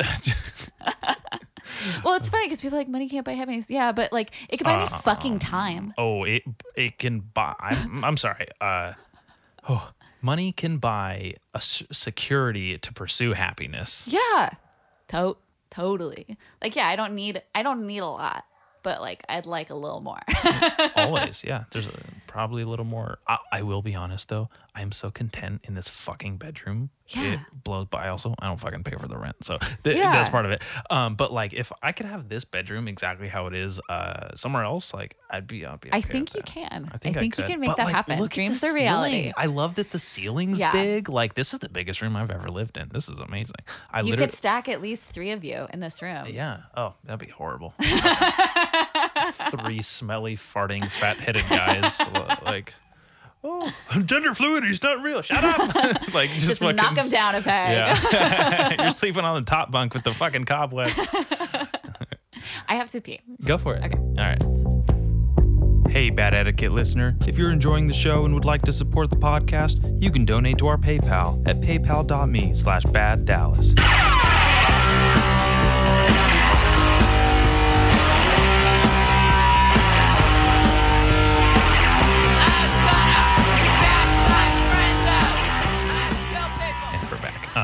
okay, so yeah, I gotta ask you. Uh, you have armpit hair I as a girl. I do. Why do you have armpit hair as a girl? Oh my gosh. I thought Um, they were supposed to shave it. Yeah, you're That supposed to do all of the things that they tell you to do. You're not a mammal. Yeah, I I'm definitely not like I never shave my body hair out of um, you know, like some sort of solidarity No. with the feminists. It's not Oh, that. okay. It's just like I kind of am comfortable in a lot of different ways. Sometimes I'm like, oh my god, let me shave my legs and put on some tights and feel all fancy. But Mm-hmm. a lot of the time, I'm just like, mm, don't wanna. fair enough. And I do actually like the way armpit hair looks on a woman. I I do too. I'm into it. Kylie's had armpit hair before, and I'm like, nice. I like it. Yeah, you know, I I take it or like leave it. it. Like it's totally like I think it's a totally normal, good look on both ways. You know what I yeah. mean? No, hundred percent. That's why I want to bring it up. I want to tell you how enlightened I am with Yeah, armpit hair on girls. See, I'm I'm, cool with it. enlightened. Yeah. I'm. I don't know. It's just I. Again, like yeah, growing up as a woman, and I don't know. Am I like You're a millennial, yeah. preteen? Yeah, I am a millennial, but like my preteen time was like Britney Spears time, like early 2000s Mm-hmm. or teenage time or whatever. Peak low ri- waist, low rise jeans. Oh yeah, and my ass is way too big for those. Like, Oh, poor, oh, I can't, I can't do that. That's not the way I'm built. Give me those, give me them mom jeans. I look great in them. But it was just strange, like body conceptions, you know, of just like, oh my god, I have to like, this is what's attractive, and that's like all I'm being fed is these images. It's it does some shit to you. I'm That's sure. true. I mean, it's also not not attractive too. No, there's absolutely some, I had I had to um have like a a semblance of reasoning when I was younger because I was like, oh, like muscles on a guy is good, and like Yeah. a lot of people have complimented me on like broad shoulders from when I was. A, a kid and I was like, that's weird. Um, you're an adult. Uh, Uh, don't look at me like yeah, that. yeah. but I was like, oh, like people do like that. Like that's what if there's a fantastic quote by Mm-hmm. someone you probably would never agree with, but Uh-huh. um, it's just a quote. Yeah, I'm listening. If you can have something going for you, for you, Mm-hmm. why not have it going for yourself? oh yeah. Like, why not dress nice if you can dress nice? Why not be in shape if you can be in shape? I why not style your hair that day you if you could? feel good. It's true. you know. That's uh, probably where it should be taken. That's where that quote should yeah be put. for me it's like whatever makes you feel hot like if you want to be hot then like if that's hot to you Mm-hmm. then fucking do it you know like whatever you and i'm not like that's like uh like the epitome of what i want to be but it's like whatever makes you feel good I almost put cologne on before you showed up, but I was like, I don't fucking need to do that. Uh-huh. Yeah. But a part of me is like, I hope she thinks I smell good. with the cologne. like that's the only reason I have cologne is because I want people around me to be like, yeah, That guy smells it smells good. pretty hot. Yeah, Yeah. Like that's the only reason.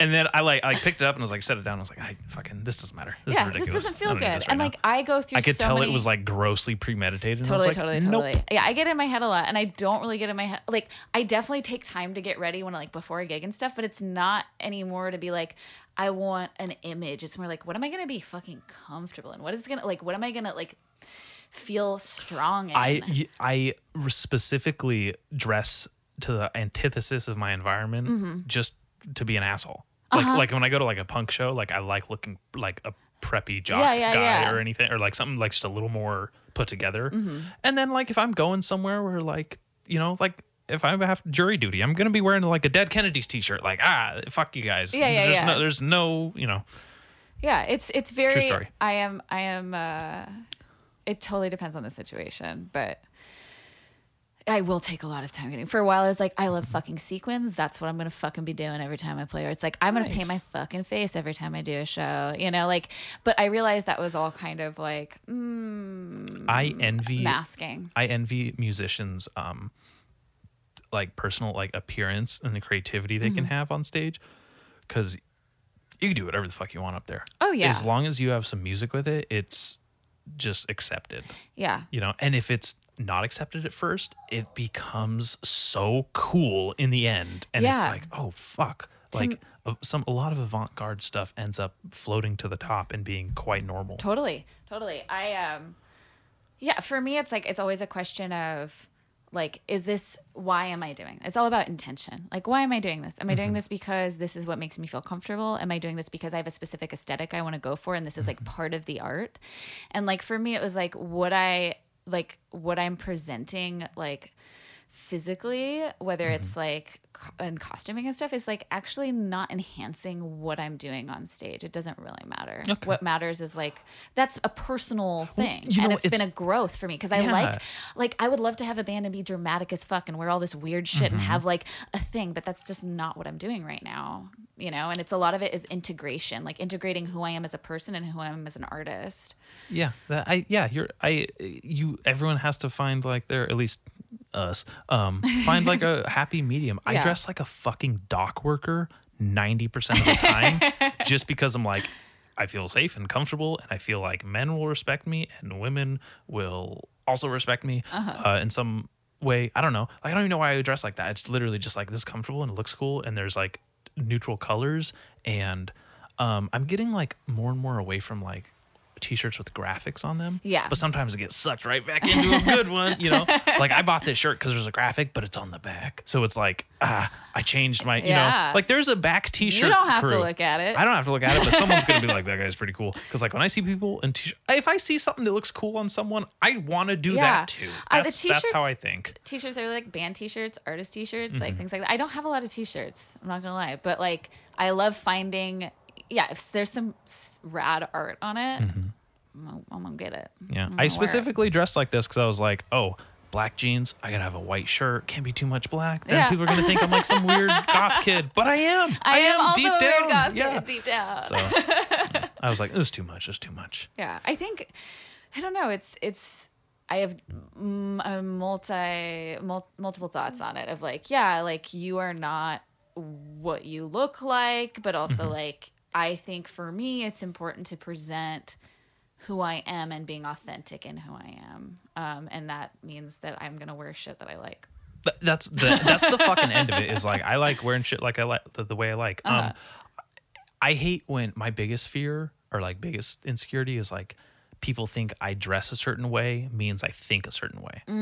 yeah yeah yeah totally That because like sometimes I like dressing like a fucking uh, like a big Second Amendment guy type of thing. You know, I mean, not that I'm not, but like like I also like dressing like like I want like a fucking like camo hat and like a, like a tight like fucking military shirt type Mm-hmm. one of those like what are they fucking called the fucking glory whatever ass Black Rifle Coffee Company, Yeah, yeah, yeah. one of that Uh-huh. shit, and I want and I want like a Yeti thing, and then I want like like jeans and like boots, and I just want to look like a dude today. And then some days I want to be like I want like my hair all fucking like messy and have like a you know like a V-neck T-shirt and look like very like Mm-hmm. artsy and like deep, and I want to people to smell me and or whatever, you know. And I just like want to bridge. I just want to go there, but I don't want people to think like, oh, gross, this guy's one second away from deporting me because of his fucking outfit, or I- Yeah. oh, this guy's definitely only eats soy and kale because he dresses that way. I'm like, I just, I just want to fucking look like that today.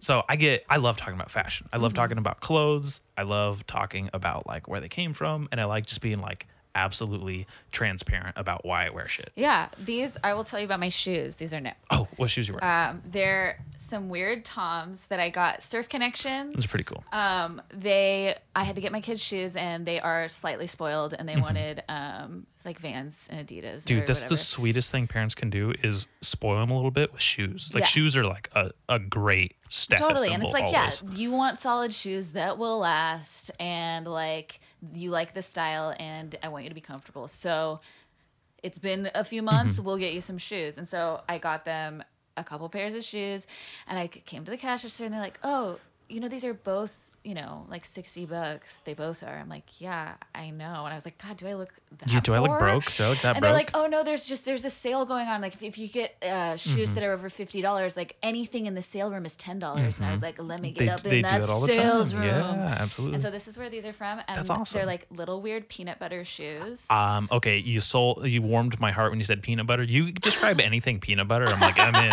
If someone's like Trump 2020 peanut butter, I'm like, ah, damn, he's got my vote. Make I'm me a kidding. sandwich. Yeah, not like that. Okay, But yeah, I like them a lot, and I don't know why. And they're a little absurd, but they're rad. I don't think they're that absurd. Um, those are the shoes for I would like expect you to wear. Oh, good. I'd be like, of course you're I'm wearing those meeting my fucking Toms. expectations. If I was paying, but that's what I'm afraid of. Is I, I got to be honest with you. When it comes to shoes, I wear the most boring fucking shoes on the planet. Mm-hmm. So the shoes I have on right now, I have the exact same pair in the closet that are old. I just bought the same pair again. I have an issue where I buy a lot of shoes that I never wear, and they're all thrift store shoes. It's like, okay, okay. Is that Yeah. a, is that a fucking chick thing or is that like you thing? Because uh, I don't know. I've never met a woman who doesn't have multiple goddamn pairs of shoes. And if there is a woman out there that only has one or two pairs of shoes, stay away from her. She's a fucking lunatic. I mean, I only have one or two pairs of shoes that I really wear often. that means she only has her like uh, mental hospital slippers. Stay away from her. fucking lunatic. Get out of here. Um, but I do have like a closet. Like I have one of those shoes racks Mm-hmm. full of like weird shoes, and mostly it's like I'll wear heels one day, and I put them on. I'm like, I look like an injured giraffe. I'm never wearing heels. so usually I'm like, usually I'm wearing boots and uh, or like some slip-ons or something. But I don't know. I like these guys. They're comfy. Um, Slip-ons are cool. Yeah. Gir- girls and slip-ons are a match made in heaven. Kylie has these fucking checkered slip-ons that uh, I bought her for Christmas. I'm amazing boyfriend. Best Um, boyfriend ever. Yeah, that's right. And I, t- I totally got her the dude size five and not the, like the and I was, I was like, oh yeah, these are definitely it. Uh, Just complete ignorance again. Fucking. And they, they look great in every goddamn outfit she has on. Uh-huh. I'm like, fuck, dude, like fucking slip-ons and girls like uh, go together. Yeah. The one problem with like certain slip-ons though, you gotta wear socks with them. Oh yeah, they are stinky. Don't get me wrong. Like she's or something because like I'll be like in my office doing nothing. I'm just sitting there. and then the shoe farts. Yeah, and then it's like, oh my god, how did my feet get so fucking sweaty? Oh my god i know i used i used to wear the same exact pair of slip-ons and i just have cankles that start at my at my calf and at my big toes like they're i have hobbit feet like a motherfucker yeah, i just can't do it i have to wear the most basic boring like dude skate shoes Mm-hmm. and uh i can't wear like like like cool shoes what what's a cool dude shoe? like like like a shoe like jacob cole's wearing you know what i mean like cool Oh, yeah, dude shoes he's even sponsored by those shoes right now. What an Fucking asshole! I can't wait to Jacob talk shit to him about it. You're too fucking cool. Get out of here. He'll be he'll be he'll be on here next month. Uh, So Jacob and I are very close. We, I dated Jacob when I was 13. me too. Oh, perfect. Yeah. Um, wow, that's an age gap. Jacob. Um, and Yeah, he was he was older than me. It was horrible. It was illegal. um, but we were first roommates. Like he's one of my best friends. Mm-hmm. Friends for life. I love him to death. But yeah, sometimes he's too cool. I'm like, Jake, cut it the fuck out. Yeah, can't stand him. Gross. I can't wait to have him on and just, and just roast him. Be like, Okay. listen, you fucking hipster motherfucker. uh, no, he, he's such a good sport. I love him. He is. Um, good, good sport. He's older than me. Good sport. That see, I'm a fucking. I'm like archaically like people just say like Dallas, you're a 60 year old white man all the time. I'm like I'm just grumpy. I can't help it. I'm just a grumpy guy. These kids today, I have no fucking. Yeah, that's exactly how I am. But Oh, speaking can't wear cool shoes. Yeah, Jacob Cole. Sorry, Yeah. I'm gonna do a little interject Plug. promo. let's do it. Um, I am playing with Jacob Cole at Soho. Uh, in Santa Barbara, Soho, I think it's like restaurant and music Mm-hmm. club. Um, me and him will be playing along with. Uh, sorry, this guy changed his moniker, so I am trying to Spirit Gun Spirit and Gun. Raymond. Thank you. and Raymond. Anyway, Spirit Gun and Raymond. no, it's Spirit Gun was Corey Leader, now Spirit Gun, Mm-hmm. and then Raymond somebody. And I'm so bad, and I'm sorry, Raymond, if you. I didn't even write Raymond's this. name down. I just remember the first part. Uh, anyway, Watch we're playing something Soho. ethnic. She's racist. Oh, she can't remember stop. the ethnic nickname. Okay. Um, So Soho, March 24th, we're gonna be playing there. It's gonna be fun. It's gonna be chill. And then um, another gig I have is March 30th with Tom Brousseau, who's really rad. Um, He's played in Lompoc a few times, but he's been on like NPR Tiny Desk, and he's Mm-hmm. Oh, just cool. a brilliant songwriter. Where, where's that show at? Um, that's at a Satellite of Love in SLO, which one of my favorite venues. I've never been, and I- I'm excited to check this place out. yeah, honestly. it's really adorable. I love intentional listening rooms. I Mm-hmm. know that's yeah, it's true though. I do. I love when I people. cringed so hard when this I know, I know. lady said that. but like when somebody is coming there for a purpose, like to me, music is very um, Intentional. intentional and it's very like and it can be fun and intentional it could be serious and intentional but it's like it's you know part of like my spirituality you know so it's like going to church you're like okay we're all here to you, do this you, they sing those songs at church for a reason. Yeah, they're totally. direct for that. you yeah know? i grew up in church and it's not my bag um, but there were moments that were really beautiful and it was usually like going and listening to music and being like intentional about it. Um, but so i'm excited about that. And then march 7th which i know is going behind um, i'm playing that dolores huerta house for a working femmes festival. That's Isla Vista. isla vista yeah. So Santa Barbara, Isla Vista area, Yeah, in yeah, yeah. College Town. And Cool that'll be interesting. Uh, they said there's going to be music poetry crafts and witchcraft so i'm down Nice. You're down? Okay. i'm down i'm down with the There's witchcraft not witch. I, well, anyways, I, Another conversation for later. Um, I know. I, I love like the aesthetic of witch things too, though. So I'm Mm-hmm. It such a bec- hypocrite. I'm such a fucking big fucking. It's become very um I have I have weird thoughts about it um because I definitely have always been into that kind of thing and then like it became this insane like pop culture like phenomenon right now. yeah, And puts bad taste in my mouth. Yeah, there's some things where it's just like I think any sort of like holistic stuff or anything that's like super int- like meant to be like spiritual and then it's used in a way that's um very, Capitalism. Yeah, oh yeah, or just very very like you're not you're not really believing these things. It's not. Gen- it's disingenuous. It's, another disingenuous. costume for this phase of your life. Right, but also then there's also like the positive of it is like people have community now and they feel understood. But then there are Mm-hmm. definitely those people that are being an asshole about it. So I'm gonna relate it to something I experienced. Uh-huh. Uh, when you said they have something they can relate to and they have a community about it now. Mm-hmm. Well, um, when I was growing up, I started going to like hardcore shows and punk Mm-hmm. shows and metal shows, and I was like, oh, I love like extreme music, but they had uh, a community Uh-huh. and everyone related to this thing, and it was this super disjointed, gross like. th- This is you're faking. You're faking liking Yeah. this to be a part of this community, and then you're being rude and shitty to each other. I don't believe in music scenes. I don't Yeah. believe in a punk scene or hardcore scene. I think uh, it's all make believe and preposterous, and I don't uh, s- s- fucking submit or subscribe to any of that shit. I Mm-hmm. hate the fact that people go dress up in their in their like costumes Yeah. and show up at the place and then go we're this and do we agree on that because it's like no you're not it's fake you're fucking faking so hard it's so gross and disingenuous so that's why i'm like i'm wearing a metal shirt at a punk show to like fuck with them Yeah. you know and i'm No, I dressing you know understand that, that's totally. that's where like my mindset's why i'm trying to subvert that mm-hmm. I there's definitely I've always felt very like I love people. I love talking to people. Sometimes I'm very inward. I've I've just recently realized I'm probably more of an introvert than an extrovert. Even though I love talking to people, it's like how I recharge. I don't recharge in a group of people and I'm like, oh my God, yeah, like give me all your juju. Like, uh, you know, sometimes I ride that wave, Yeah. but it's not like what uh, makes me feel good the next day. um, so I need a, again, more alone time, more chill time. But what I was getting at is there's this like mythical idea of community or family um, that can be very positive in a way when it's people who are being authentic and um, th- like really looking out for people. You know, when it's like everybody's looking like watching each other's backs, whatever. Um, which I haven't experienced yet, so this is why I'm like, uh, I don't know how it is, but I'm sure it's great. Um, but then there's like the other side of it. It's like the when you're looking for that like oh i want to be a part of something like i want to like i want this to be a thing that i can be a part of because i'm lonely and i want to be with people Yeah.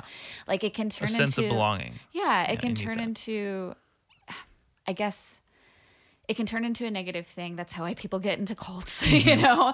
And it can also it's just a vulnerable place to be in. And I'm really glad I'm not in that place. Like, yes, I love meeting people. I love finding people I can relate with. I would love the idea of having a community to raise my teenagers in where they're like comfortable and like Mm-hmm. I know that like we can agree on certain things and we have similar values. Values is important to me. Um, but I'm really happy that I am comfortable enough in myself where I'm not like, oh, I need- I need I the need, witchcraft I need a thing. I need a thing." thing. You know. Yeah.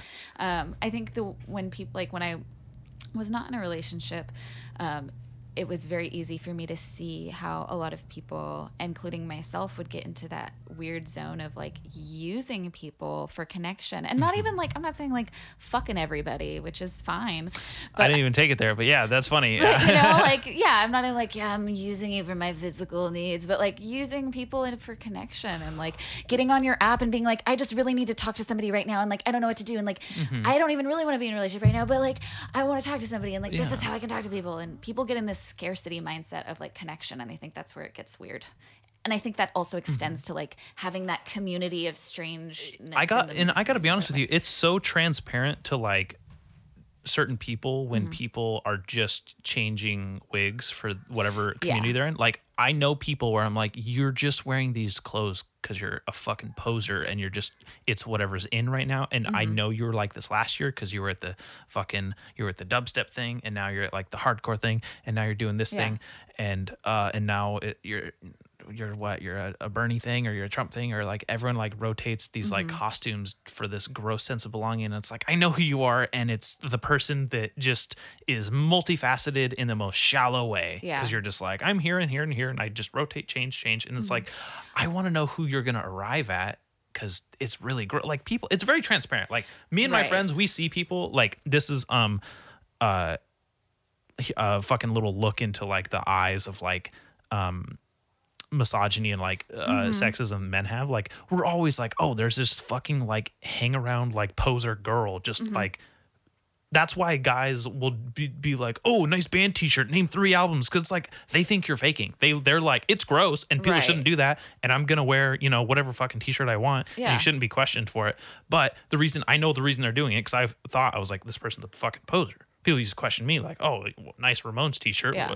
Wh- you don't even know what rocket, rocket to russia is i'm like no I, I swear to do i don't no i don't okay you know like eh, eh, it's because people are like there's been too many disingenuous people like clouding up our community so there's people who do have that's their value Yeah. Like identify their value it's gross i don't Yeah, agree with it i don't think people should be like that but i think because i've experienced that and have done that i know where they're coming from. Yeah, from and I think that's part. Again, it's like we don't want to see that because we know we've all been there. We've all been kids. Uh, we've all been a poser we've all been kids trying shit on, Mm-hmm. you know, and like. I've lived long enough to where it's like I will gain more interests and I will know more things and what I'm never, but I'm never going to be like all this thing or all that thing. Mm-hmm. Like, yeah, we're multifaceted people. You're allowed to like whatever you fucking like. But when you make this one thing your identity, like it makes me uncomfortable when I say that in other people because I've definitely tried to do that as like a you know 12 year old. Of course you're gonna try to do that. Like you're fitting stuff on for size, um, you know, seeing if it fits. It's just there is a time in your life where it's like, are you working on yourself and knowing who you are, or are you just trying to like find a place to somebody tell you who you are? And I almost did that like in spite of things. I was like, I'm gonna work on myself so you guys are stuck in your dumb clicks, you know? Like I that's what this kind of book helped with. It's like, oh, like Henry Rollins is he's in this punk scene and he's literally this entire tour book he has is just like talking shit about punks and I was like, wow, they do suck. Thank God, you know. and there's like this big moment where he was talking shit about weed, and I'm like, yeah, because I was like a big sober person for mm-hmm. like mo- majority of my life, and I was like, fuck yeah, that's so gross. Why do people do that? It's just a plant. And then I was like, oh, it is. It's just a plant. He's the, and now he's like super chill about it. and Yeah, like, yeah, know, yeah, yeah, Like, yeah. oh, what a sweet sweetie. People, he even he grew, and I was like looking at his like 1980s mentality, and Mm-hmm. I just had to like catch up. I don't know. I don't know where I'm going with that. No, no what you're saying. It's what's interesting when you follow somebody like that that you have a close relationship to um artistically, I guess that would be. Um and you something that's more autobiographical and you can see their evolution and it allows you to evolve. Well, that's so true because, for example, um, I said I started listening to podcasts, and Mm-hmm. uh what I liked about them was like a lot of the politically incorrect aspects to it. Mm-hmm. I've listened to podcasts from that those years now and went, "Oh, that's gross. I don't agree with that." And the ones I'm still listening to don't agree with that either. Yeah. and they don't fucking think that way either. And they've changed and they've improved, and like by default and like by surroundings, like so have I, and it's totally allowed for that to happen. Mm-hmm. Yeah. And I was like, holy fucking shit. So like I just I agree. Yes. I meet you. I had an example and yes, I said it. Yes, you Yay, did it.